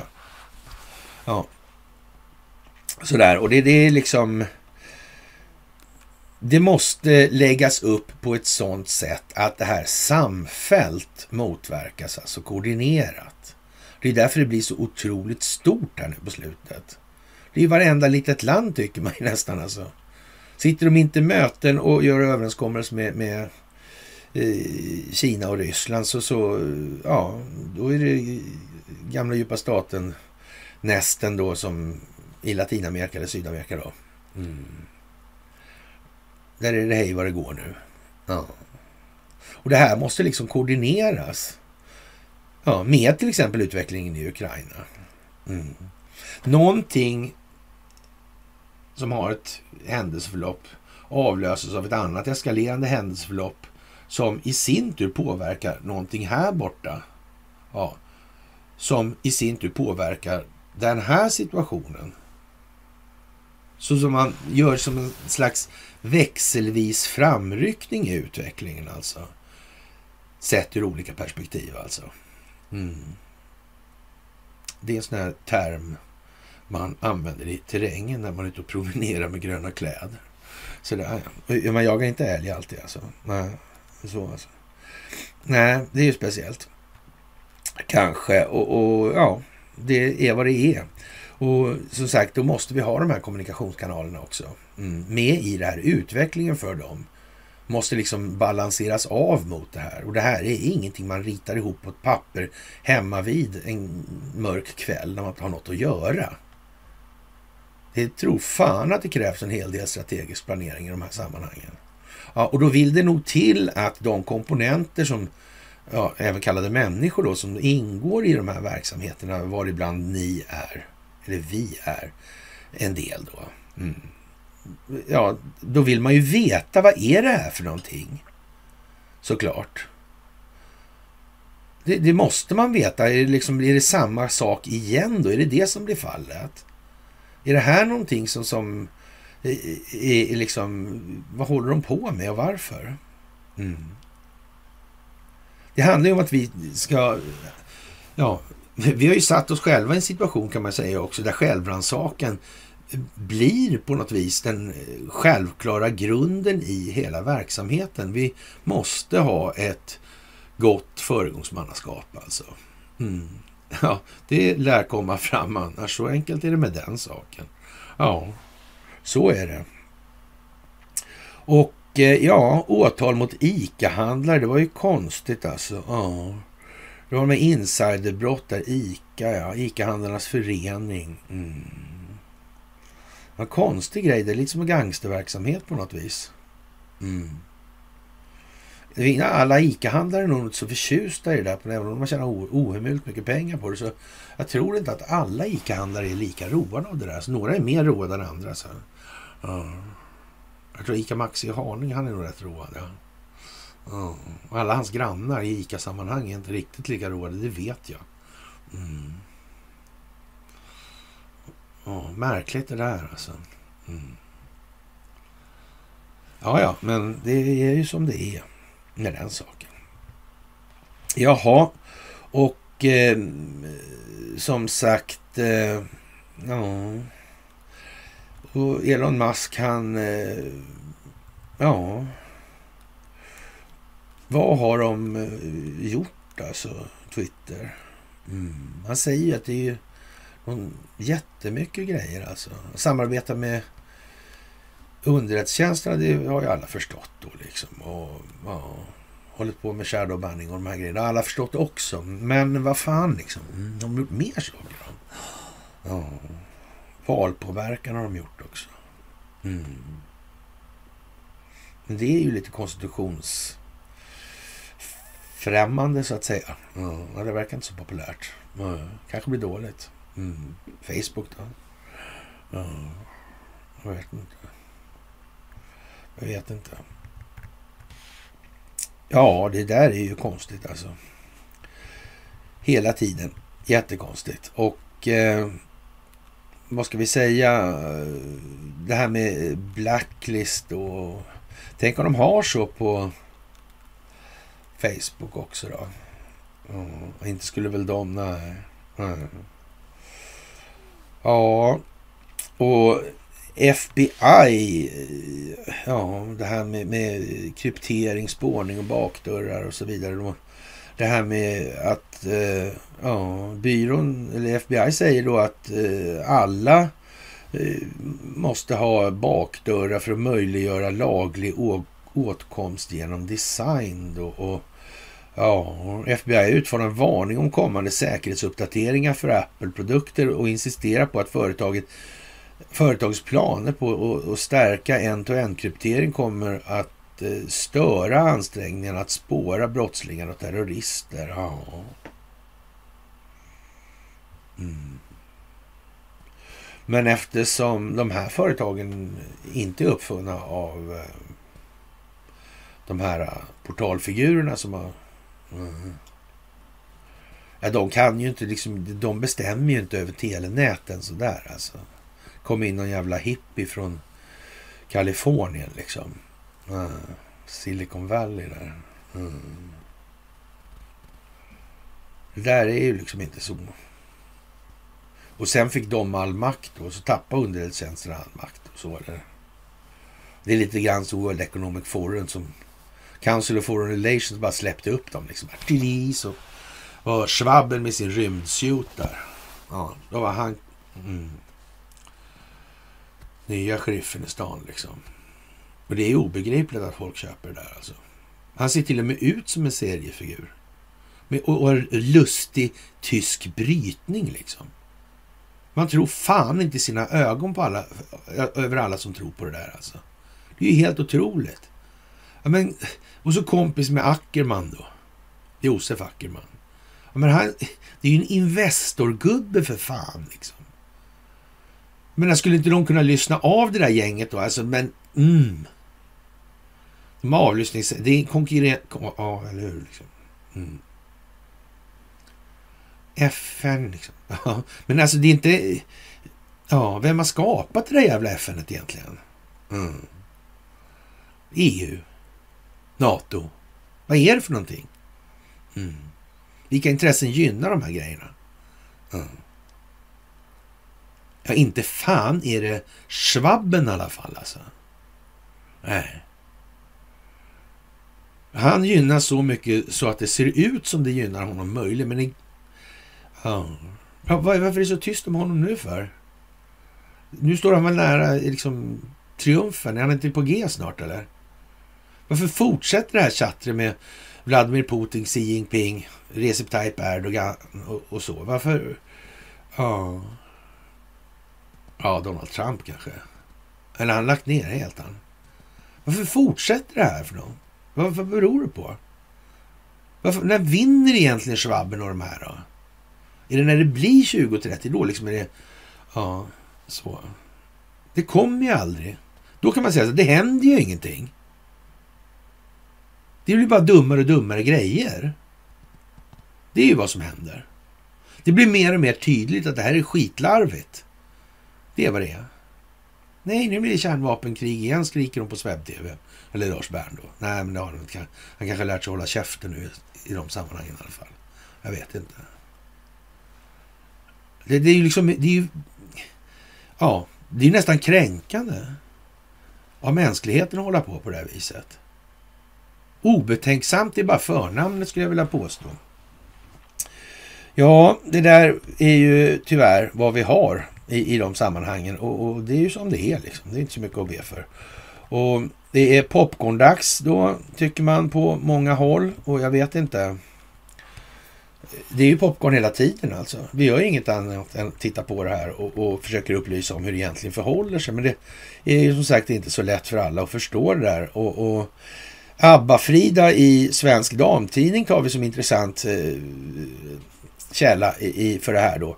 Och, och indragen i jätterazzia bara månader efter succén alltså. Och, och, det handlar ju om den här historien i Tyskland alltså. Mm. Men det, det, finns en historia bakom Anne-Frid Lyngstad, lite norsk sådär. Och, så det handlar om tyska ockupationen. Det handlar om eh, någonting som eh, inte ligger allt för långt ifrån det här med pojkarna från Brasilien. Den här romanen av Ira Levin alltså. Mm. Det där alltså. Mm. Filmatiserad en gång. Så den, mm. Vad var det där? Man gjorde några Hitlersar. Mm. Och placerade ut. Mm. Det var naturligtvis kanske så. gjorde man kanske också. Det vet ju inte jag. Men Eh, men det talar man ju inte om i så fall. Så det, var, men, ja, det fanns andra sådana här projekt helt säkert. Alltså. Mm. Bland annat i Norge. Mm. I Sverige fanns det ju inget sånt. Vi var neutrala ju. Mm. Vi skötte nog inte det där med genforskningen då redan. Nej. Det var ju några andra som gjorde det. Kanske det. Jag vet inte. Sen blev vi ledande i alla fall. Det var ju tur. Eller vid så blev svenska företag ledande. Ja, det där är ju lite som det är kan man säga. Jaha, och eh, de här pengarna nu som går, det går nytt stöd nu till Ukraina. Vad tar de vägen någonstans? Det verkar precis som att eh, det är lite sådär uh, korrumperat i. En del pengar går ju naturligtvis, en större del skulle jag vilja påstå i alla fall går till de här legoknäktarna. Men nu är ju de instängda så det kanske inte går så lätt då. Uh. Men kanske inte gör det, nej. Nej, och de här andra som har fingrarna på de här pengarna, de tar naturligtvis ingen del av kakan själva. Det skulle de ju aldrig göra. Det vore ju förmätet. Mm. Men ändå så, ja, det verkar på något vis som, ja, nu anklagar USA en före detta, ja, den här radarn heter det va? Medlem i det här, så att säga, den lagstiftande församlingen i alla fall. För att hålla på med penningtvätt eller håller på med penningtvätt. Och ja, vad fan ska vi säga om det? Det är ju bara vad det är liksom. Det går inte att säga så mycket mer egentligen alltså. Och eh, ja, tar du ditt liv på allvar. Det här var bra faktiskt. Madame Strandberg eh, var väl på dåligt humör i morse verkar det som. Men det här var bra. Eh, ja. Nej, det var hon inte. Det var igår kväll tror jag. Eh, tar du ditt liv på allvar? Eller är det mest bara en rolig komedi? Tar du dina barn på allvar? Ser du vad som händer med dina barn? Ja, tar du dina barnbarn på, och deras liv på allvar? Är det viktigare, viktigast att låta dem leva i Hollywood-sagor? Mm. Är det viktigt för dig att du förstår vad du läser? Är det viktigt att dina barn får lära sig att förstå vad det är som de läser? Mm. Är det viktigt att dina barnbarn kommer att klara av att ta hand om sig själva, tänka själva? Mm. Kanske tänka tankar om sina egna tankar. Mm. Är det viktigaste i livet att kunna tjäna pengar oavsett vad pengar är för någonting? Mm. Är det, eller är det viktigt, det rent av jätteviktigt att förstå vad pengar är för någonting? Mm. Och kanske syftet bakom pengar kanske man ska förstå också. Vad, är meningen med att ha pengar egentligen? Oh. Vad ska vara det primära syftet med att ha pengar? Det kanske man ska tänka på, ja. Eh, måste lärande belönas? Eller är belönande nog att få lära sig? Ja, att eh, uppskatta sin egen strävan efter att lära sig. Alltså. Ja. Är det något som måste väljas bort för att hitta den där eh, kärleken till strävan och lärande? Mm. Hur, hur är det? Finns det kärlek utan kommunikation?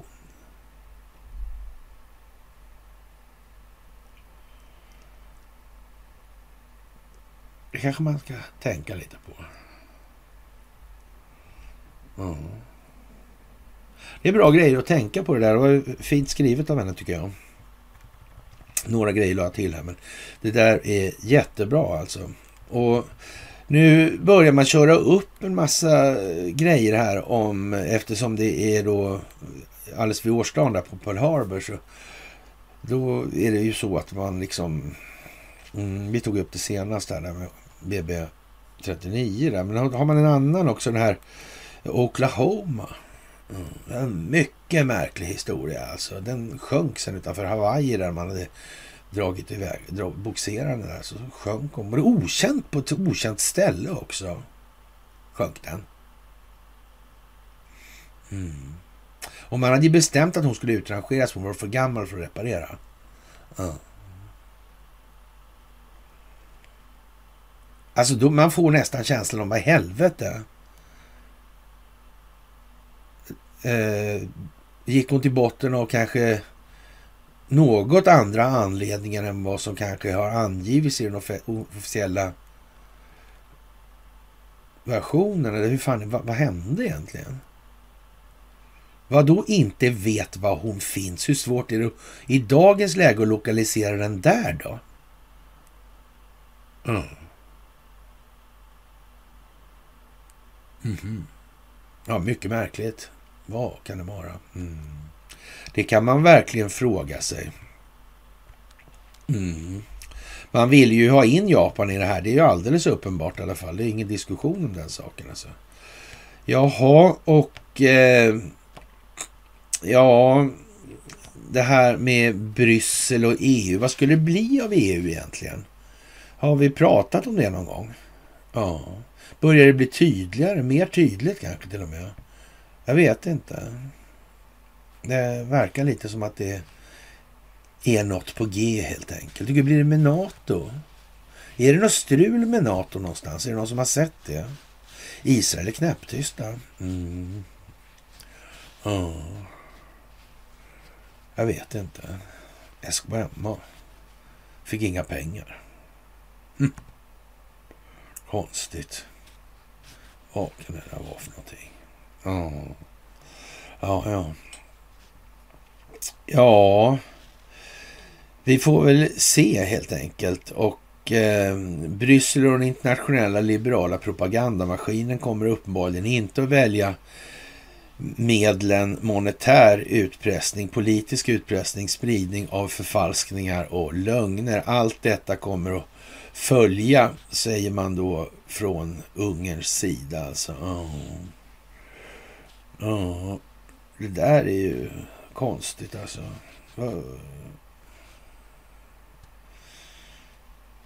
Blir det bra det här alltså? Nej, det blir det ju inte. Är det svårt att se? Nej, det är det inte. Men, men å andra sidan kan man ju säga så här, när man börjar se det och, och erkänna att det är så, ja då är det ju som det är. Då är det ju som det är. Och så är vi nere där igen då. Ja. Kan det här jävla systemet bli skuldmättat? Ja, det kan det. Kan, eh, ja. Kan det vara så att NATO kommer haverera? Kommer EU haverera? Kommer Israel haverera? Och det här gäller alltså i sin nuvarande form och tappning och funktion. Ja, och blir det någonting kvar så finns det ett annat syfte med det då i så fall. Mm. Och det kan ju möjligtvis vara bra med övergripande funktioner alltså. Jaha, och ja, minskad penningmängd, det har aldrig hänt förut alltså i ja, investerardygnet här då. Och, och, jag vet inte, minskad penningmängd har överraskat många makroekonomer. Det har aldrig hänt tidigare. Och, och det finns inga referenser kring hur, hur, de ska agera framöver. Jag är inte exakt säker på att eh, det inte finns några referenser. Sen att de inte passar dem alltså, i, i åskådningsvis, de här referenserna. Jag vet i alla fall att det finns ju någon form av eh, mysig typ som har liksom en, en, en riktig mysfit. Ja, så. Vi får se om vi får tag i en rätt så cool hoodie snart alltså angående mysfit. Ja, mm. Precis. Ingen travestering på Misfit där inte. Nej, nej. Men hur som helst då så, så kan man väl säga så här när det gäller då det här ja, bankprosan och ekonomiska eh, religiösa besvärjelser hit och dit alltså. Ja, det är så intellektuellt dött så det liknar ingenting alltså. Ja. Det är helt hopplöst måste jag säga. Faktiskt att jag tycker. Och eh, ja, som sagt, det, det, finns färre pengar alltså. Det, det, ja, jag vet inte. Då har det försvunnit pengar alltså. Eller hur menar de? Alltså, det är deflation alltså. Utflöde. Eller? Jag vet inte. är det deflationen som gör att priset på diesel går ner då? Eller? Alltså hur de än gör så har de arslet så jävla bak så det liknar ingenting. Va? Och dessutom är det så att de börjar särskåda arslet och köra upp skallen i VA-gången alltså. Det blir verkligen så här. Det är fan intellektuell lyteskomik vid det här laget. Och det är naturligtvis också ja, Nobelvecka. Såklart alltså. Ja, man kan ju undra alltså om det ska behöva, men det är tydligen det. Ja, och som sagt, det, då, det går ju lite runt, runt det här alltså. Och, och ja, ja, det här med Viktor Baut, alltså jag tror att man ska tänka lite grann på de här Farkerillan och, och de här verksamheterna som har varit historiskt. Jag tror att det är en bra grej. Alltså jag tror att Colombia är liksom rätt så het pryl när det gäller narkotikahanteringen att hålla reda på. Liksom, det finns lite grejer att hålla reda på med Venezuela också i de här sammanhangen. Mm. Mm. De här korridorerna man använder, transportkorridorerna då. då. Mm. Mycket av det där är ju liksom som det är. Jag vet inte om det beror på att den här är det någon speciell anledning till att den här eh, Escobar-gubben där och hans bolag då med Gustafsson där. Mm. Som ringer till Wallenberg som svarar. Och, han bara, han bara flyt liksom. Men om jag skulle... Stensök kan ringa till Wallenberg. Det, det tycker jag nog faktiskt vore. Jag tycker jag, jag, jag uppmuntrar Martin, jag har inte sagt det utan, och, och, vi pratar ju rätt ofta faktiskt sådär så att jag, jag, kom på det nu, alltså jag säger det här nu och, och, jag tycker ni ska skicka eh, allihopa som ser det här då, liksom några, 10 000 eller 15-20 kanske totalt på Facebook också. Då, sådär. Så jag tycker ni ska skicka det till Martin alltså. Allihopa skickar ett mess alltså. Jag tycker du ska ringa till Wallenberg och ställa impertinenta frågor helt enkelt alltså. Se om du kan reta upp han lite.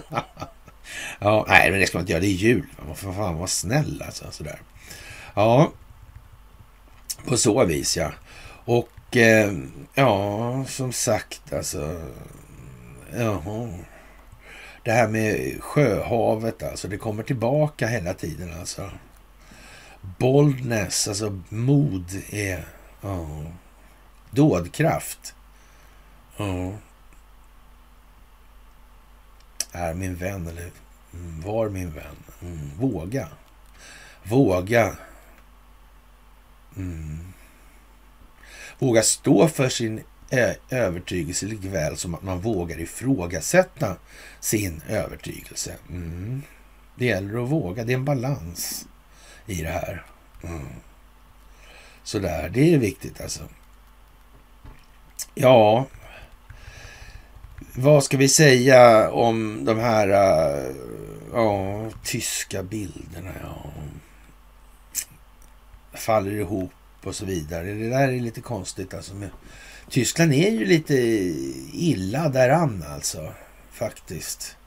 Det har ju varit en rätt så massiv mental träning där under rätt så lång tid. Och det kan man ju säga så här, det är liksom en vederstygglighet det här. Alltså det, det där, ja, det har ju satt djupa spår. Det är liksom inget snack alltså, faktiskt.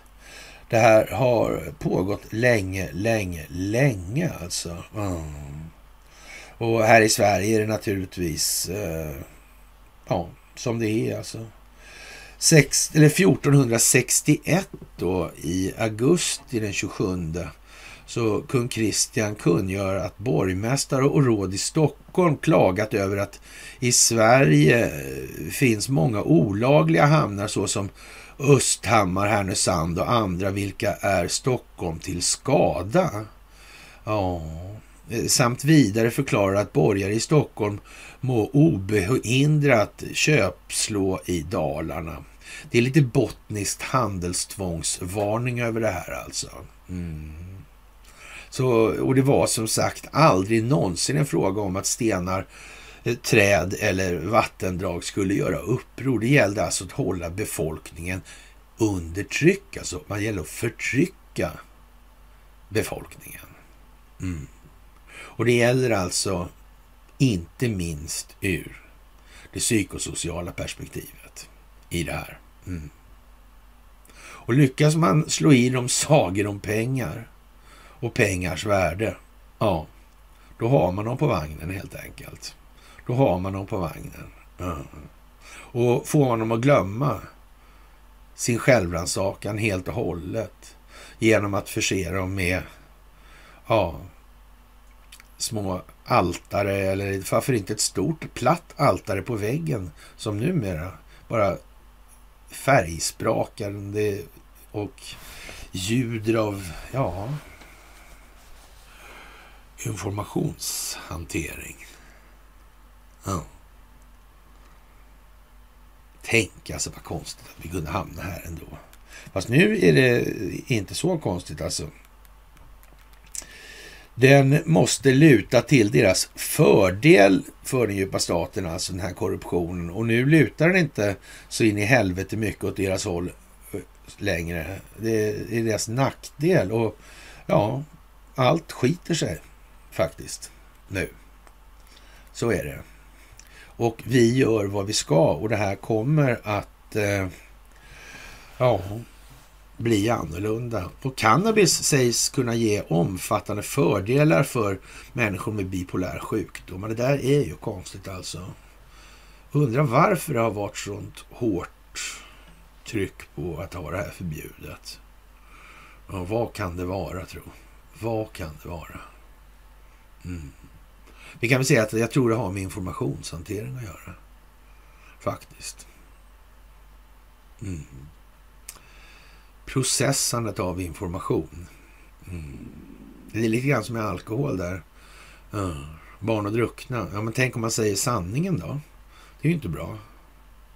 Ja, men är det inte bättre att, att i alla fall säga den sanning som man, man, tror bäst beskriver verkligheten. Det måste väl ändå vara bättre om man ska komma vidare. Man kan tycka det, man kan tycka det, men eh, tydligen inte ändå. Alltså. Jag vet inte faktiskt. Mm man kan ju undra liksom hur det här egentligen är beskaffat. Och ja, 1983 skickade RFSL ett sexualpolitiskt uttalande till justitiedepartementet där man försvarar en positiv inställning till pedofili. Vem är förbrytaren? Pedofilen skänker ömhet och kärlek. Pedofilen är inte sjuk löd skrivelsen som undertecknades av ordförande Kjell Rindar som invigningstalade på Pridefestivalen så sent som 2011 alltså. Ja, vad ska vi säga egentligen alltså? Är det här, eh, är det här rimligt i ett samhälle överhuvudtaget?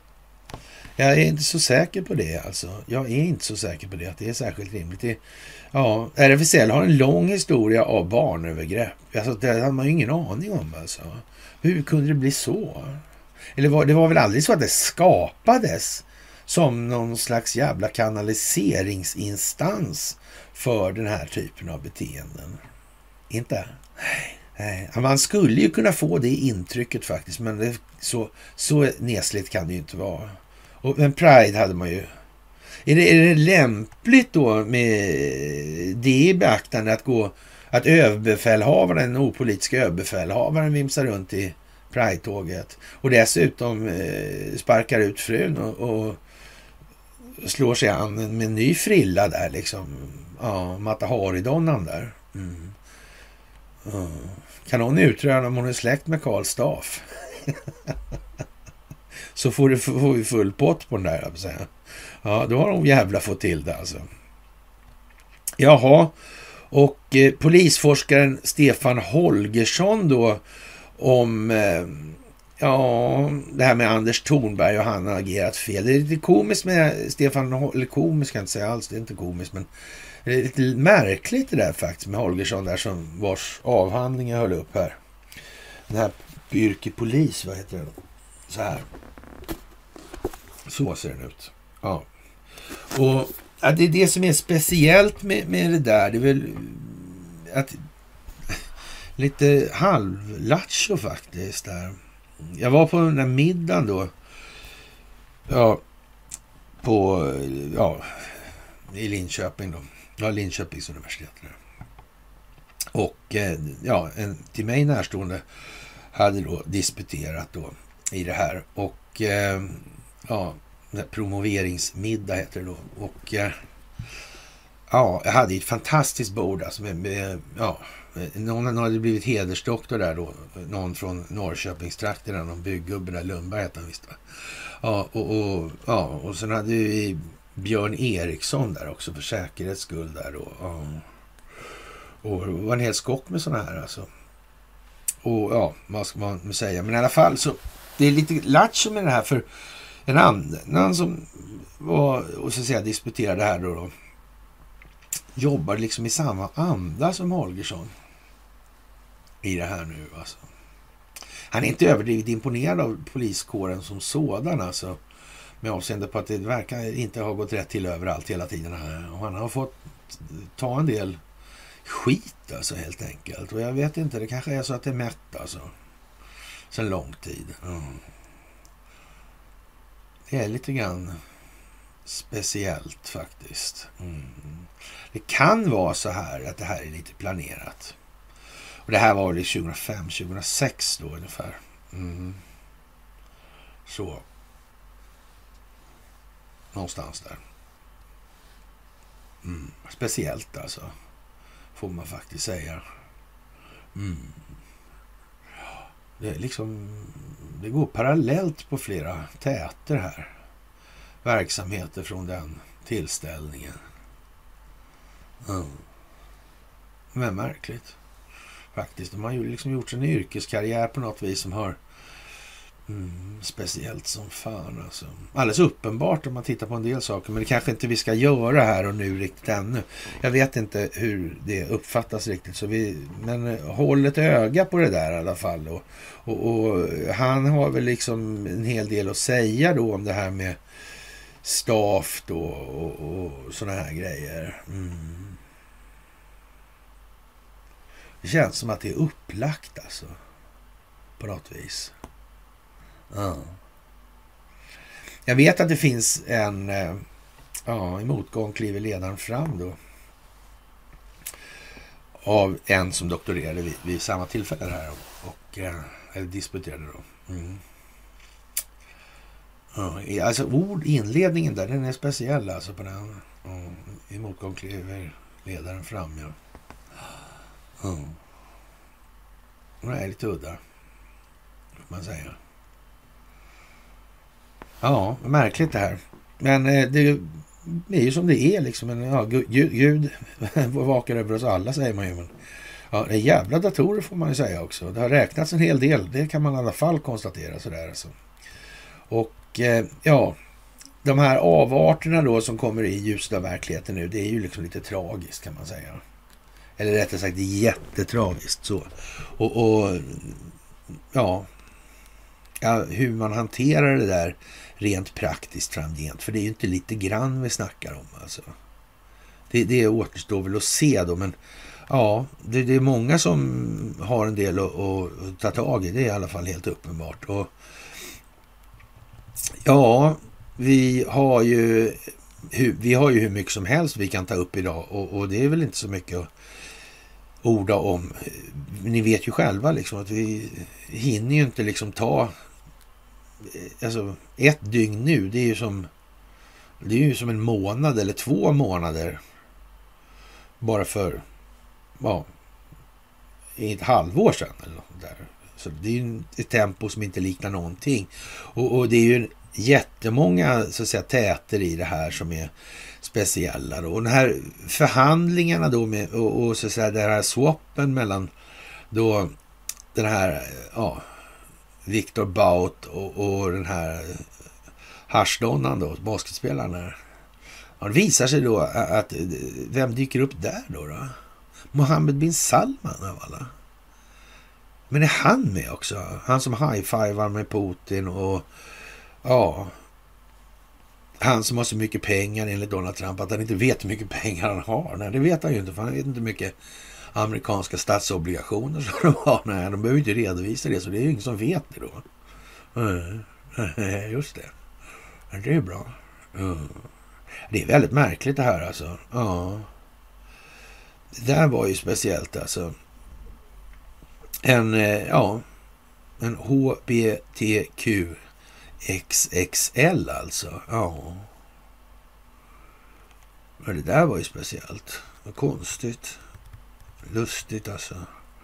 Och hundratal eh, ur specialstyrkorna från Kosovo invaderade staden där serberna bor. Då. Det händer i Mitrovica här alltså. Oh. Kosovska Mitrovica. Ja. Ja. Det här är ju väldigt konstigt alltså. Vad kommer det bli av det där tro? Hur var det med liksom Kosovo-konflikten här egentligen? Serbiens regering har ännu inte reagerat sedan natten här då. då. Mm. Men en eskalering av relationerna med Serbien och Kosovo är ju ganska trolig. Det blir bara fler och fler sådana här. Mm. Är det, är det någonting som är märkligt eller är det, ser man, liksom, kan man se en logik i att det måste bli så här nu? Mm. Eller det sker utan kontroll och rätt vad det flammar upp och då får Lars Bern sitta och, och, och, tala om att det blev världskrig. Liksom, där ser man. Det var ju det jag sa liksom. Mm. ja, jag vet inte om jag ska säga. Jag vet inte. Ja, det är antingen planerat eller också är det något annat alltså. Mm. Faktiskt. Och man är ju duktig på att vara nere på rätt så låg nivå i många sammanhang och då kanske man kan tänka sig att ja, ja, nu är det jul i alla fall snart och då ska vi ha julgransbelysningen släckt då, minska elförbrukningen eller få elen frånkopplad. Ja, jag vet inte hur vad som krävs för att få upp Svensson på tå. Det, någonting krävs i alla fall mer. Det har inte hänt riktigt än i alla fall. Och eh, vad ska man säga? Det här med, med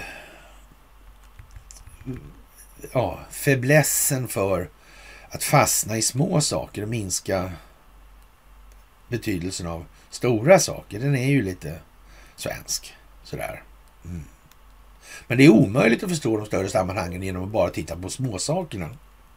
Och det må ju vara så att det här är ja, väldigt dåligt och så vidare. Men syftet bakom den här vaxhistorien och så vidare, vad är det för någonting då?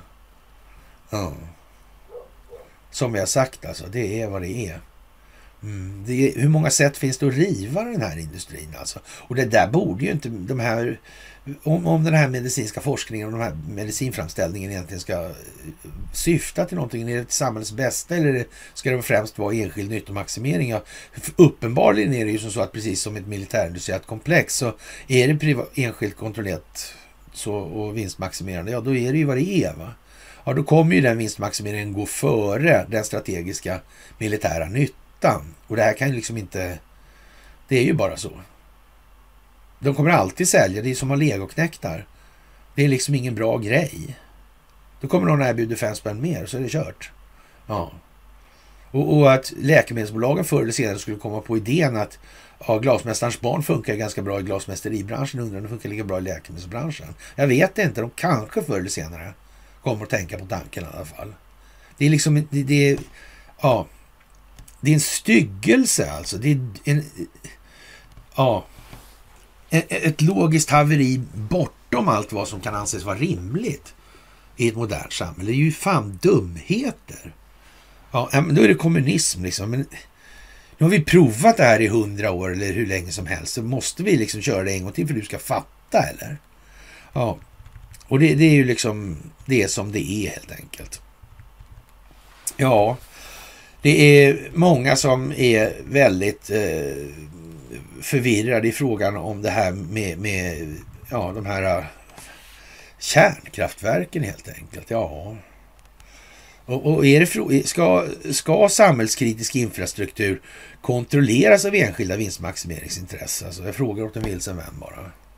Ja. Alltså ska vi producera elkraft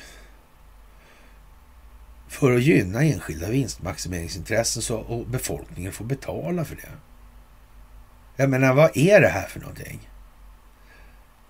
Det, det är ju liksom inte skitsvårt. Och, och, sitter det här kanske ihop med det valutafinansiella systemet? Jag vet inte. Men, men det här med producentledet, konsumentledet, de här ledningarna till den här mystiska magiska säcken, den ryker, puffar och pustar och så vidare. Nu har man inte ens koll på eh, i ekonomin som helhet här så börjar det verka liksom försvinna pengar någonstans. Det verkar liksom dra iväg till det, ja... Jag vet inte, vart tar pengarna vägen? Ja, vad konstigt, var finns de? Mm, vad händer när man betalar av eh, ett lån? Eller när man amorterar på lån. Amorterar. Morte där. Vad, vad, betyder det där? Man dödar de här pengarna då? Jaha, ja, visst. Ja. Hm. Konstigt. Penningmängden minskar och det finns ingen förklaring. Mm. För ingen finansiell tillgångsprisinflation som har varit då. Nej. Nej. Ingen deflationsbaserad stagnation i realekonomin heller. Nej. Nej. Nej. Nej, men då så. Det är ingen stagflation där inte. Nej, nej. Så är det ju naturligtvis alltså. Och, och, nu har det gått långt alltså. Bensinbranschen sågar regeringens politik alltså. Och, och, de är väldigt oroliga och då kan man väl säga så här när svenska folket fortfarande kliar sig i huvudet och undrar och liksom eh, Ja, titta nu, bensinmaxägarna oroar sig för klimatmålen. Ja, men de, är det något som hindrar då bensinmaxägarna att ta så mycket betalt de vill ta betalt för soppan? De, minimipris har de väl förmodligen på inköpen och, och, och skatter och sådana här grejer. Det, det, kan man tänka sig, ja. Men, men de får väl ta hur mycket betalt de vill. Eller är det inte de som sätter priserna? Är det här någon annan sorts prisbildningsmekanism? Det kanske är det som Damberg säger, att han sänker priserna. Det är han som bestämmer vad det ska kosta. Ja. Eller är det inte så? Ja, jag är inte säker. Det är konstigt i alla fall. Men, men det är klart att det måste bli extremt jävla tydligt det här alltså. Och, och ja, som sagt klimatoktans optik. Ja, blyfritt, kundfritt och klimatfritt då liksom. Ja, kan man kanske säga. SD har krav på att man ska stoppa Nobelfesten från Stadshuset och man kan ju diskret fråga, det här kommunalt styrda huset har väl ändå regler då i, i uthyrningsklausulerna? Det tror jag. Ja. Får man hålla på med politisk diskriminering enligt de reglerna? Jag vet inte. Är det oklart? Kanske man glömt den detaljen?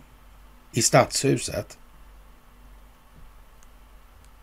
Jaha. Ja, eh, eh, ja. Som sagt, det är fantastiskt det här alltså. Det får man säga. Och eh, ja, och Angela Merkel eh, avslöjar då att det här Minskavtalet man gjorde i Ukraina liksom var egentligen bara en fördröjningstaktik som skulle tillåta väst att militarisera Ukraina som en antirysk proxy. Då, då. Och ja, för att kunna köra det här kriget då som man skulle försöka uppnå. Jag vet inte om det där är skitbra. Alltså, I Decite också, det vet jag inte om det är jättebra det här.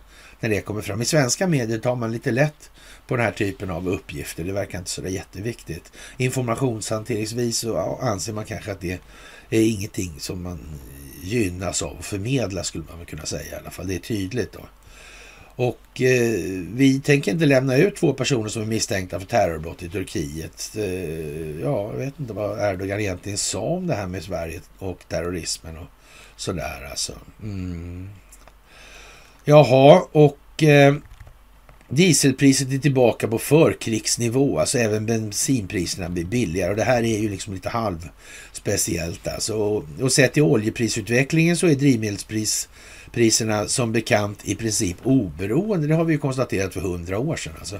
Och vi har ju dessutom fått lära oss numera att det är politikerna som styr drivmedelspriserna med allas, det vill säga samhällets bästa som syfte också. Och det, det är ju som sagt det är ju jättemärkligt med de här handlarna som inte vill vinstmaximera. Vad fan har de mack för egentligen?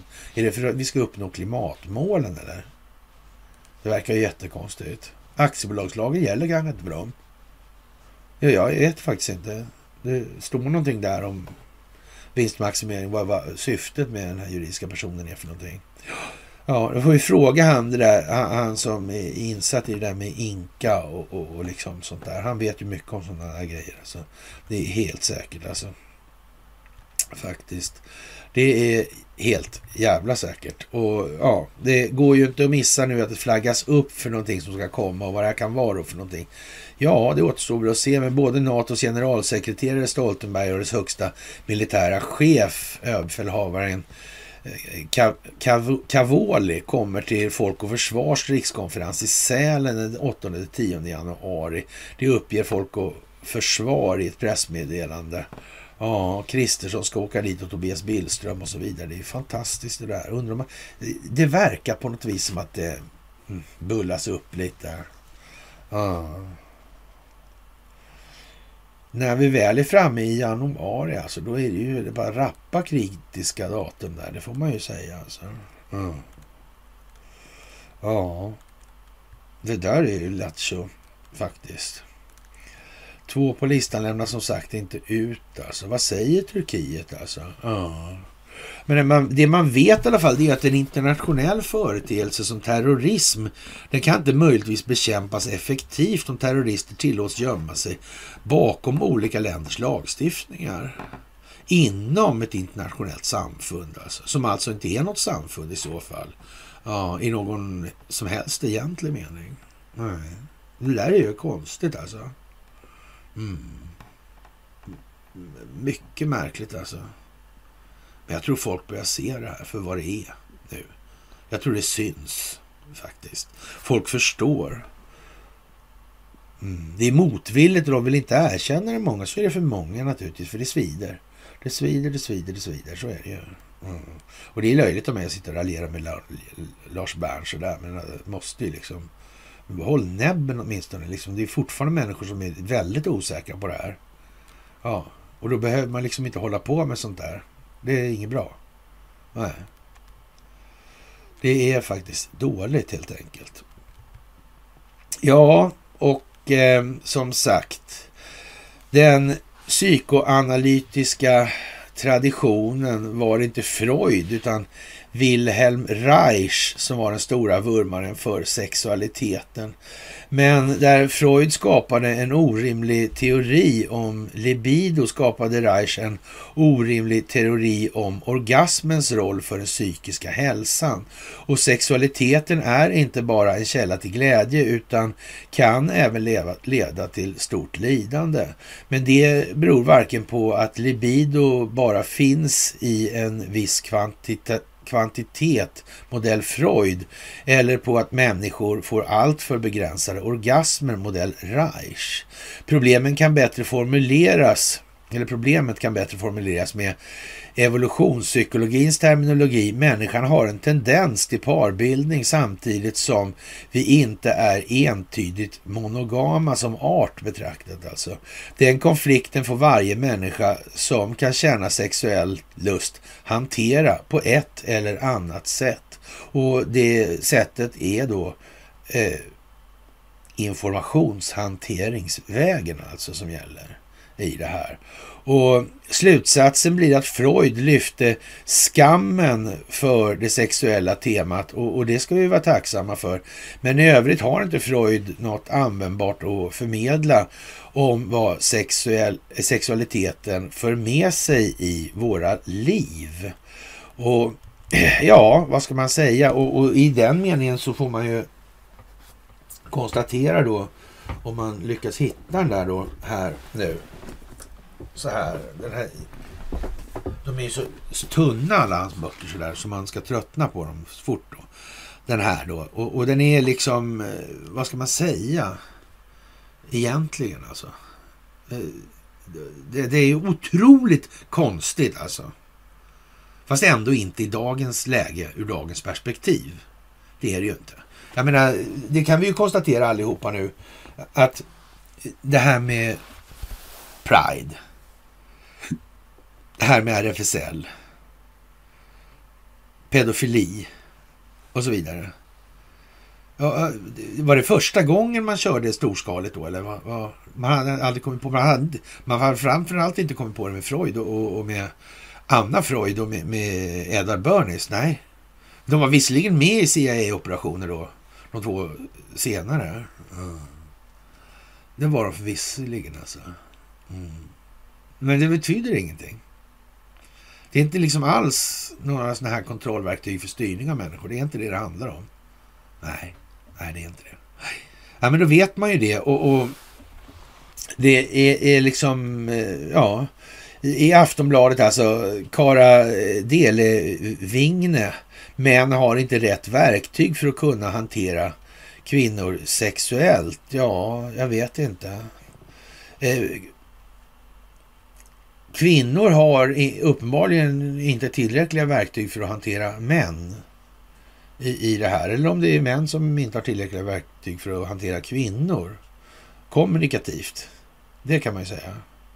Alltså det, vad, vad, vad egentligen man, man, man, kan säga så här, om man, har man någon neuromuskulär intelligens, alltså värd namnet i alla fall, och, och, och så vidare, då, då, kan man ju säga att eh, och det hade inte Sigmund Freud alldeles säkert alltså. Och egots roll i det här för självet då är, är ju liksom en inte obetydlig del så att säga. Och, och, ja, man får väl nästan anse att om man kan man tillräckligt mycket om kroppen och kommunicerar vilka känslor man upplever i det här. Alltså det är bra om man har liksom lite biomekanisk grund, man har lite neurologisk Alltså neuromuskulär feeling då kan man säga. Och så. Mm. Förstår varför. Sådär. Man rör på någonting så känns det på ett visst sätt. Och så här. Det är bra grej. Så. Mm. Rörelselära kanske. Ja, men i alla fall. Det, det här är ju någonting som Freud, han har ju skitit höger fan i det här alltså. Och jag, jag, jag, skrev en kommentar själv på det. I ärlighetens namn så ska det tilläggas att inte minst neuromuskulär intelligens samt att ingen människa någonsin med säkerhet kan uttala sig utifrån någon annan än sig själv ger vid handen att den empiriska studiens empiriska kvaliteter inom psykoanalysen inte bygger på särskilt fast grund. Och det kan man väl säga är veckans jävla understatement alltså. Jag menar, det, det, det, det, 99 procent av befolkningen har väldigt begränsad förståelse för överryggens betydelse för signalverkan i kroppen. Det är bara så alltså. Det, det är liksom, och den stillansittande modell på liv som vi numera lever, så då är det ju inte mindre viktigt att hålla igång rörelseapparaten. Det börjar där uppe allting. Ja. Det grenar liksom ihop någonstans och sen går det upp i hjärnan. Konstigt nog alltså. Mm. Det är ju konstigt alltihopa. Mm. Och, och, lära sig så att säga, vilka stimuli som mm, ja, ger vilka effekter och så vidare. Det är ju som sagt det är en träningsfråga till stora delar, men det gäller ju samtidigt att kunna kommunicera vad det är man känner, upplever, tycker och tänker och varför i det här. Mm. Det är liksom inte... Det är som allting annat. Det är bara att bryta ner i små, små delar. Antingen det gäller man ska lyfta vikter eller ja, vikta lyft kanske man ska säga som är det mer korrekt sätt, det korrekta sättet att uttrycka det på. Om man skulle åstadkomma några positiva effekter i alla fall. Ja. Det kan man säga. Mm. Och speciellt om man ska hålla på med det här med neuromuskulära delen alltså. Mm. Då måste man tänka till alltså. Mm. Och jag är rätt så säker på att Sigmund Freud och de här, de var liksom inte ens på banan om man säger som så. De var som vilka jävla nation, eller han i alla fall var som vilken jävla nationalekonom som helst alltså. Så, lustigt nog samtida. Men tänka sig liksom. Ja, det är ju fantastiskt. Det är ju fantastiskt, det måste jag säga. Och eh, ja, med det kära vänner så känns det som att vi har traskat runt alltså. Ja, faktiskt alltså. Ja, det är skillnad att läsa ja, av Freud mot att läsa om Freud. Ja, ja det, det är som sagt speciellt nu alltså. Det är lite eljest helt enkelt när allting kommer upp och det visar sig att ingenting är vad vi hade trott det var. Och, eller som man brukar säga i tv i sådana här sammanhang då. Allt är en konspiration. Mm. Eller en strategisk planläggning syftande till enskild nyttomaximering under förespegling att det ska vara det allmännas bästa. Mm. Ja, det är ju det ena eller det andra. Det är ju det. Det är ju det. Och antingen finns den djupa staten eller också finns den inte. Med det kära vänner så tror jag vi tackar för den här veckan hittills och vi får väl se om det händer något så vi dyker upp. Jag börjar låta som en papegoja i den meningen och tycks aldrig dyka upp. Men ja, det är ju som det är här nu med det här. Och eh, jag får önska er en fantastiskt trevlig helg. Så hörs vi i alla fall senast på måndag. Trevlig helg.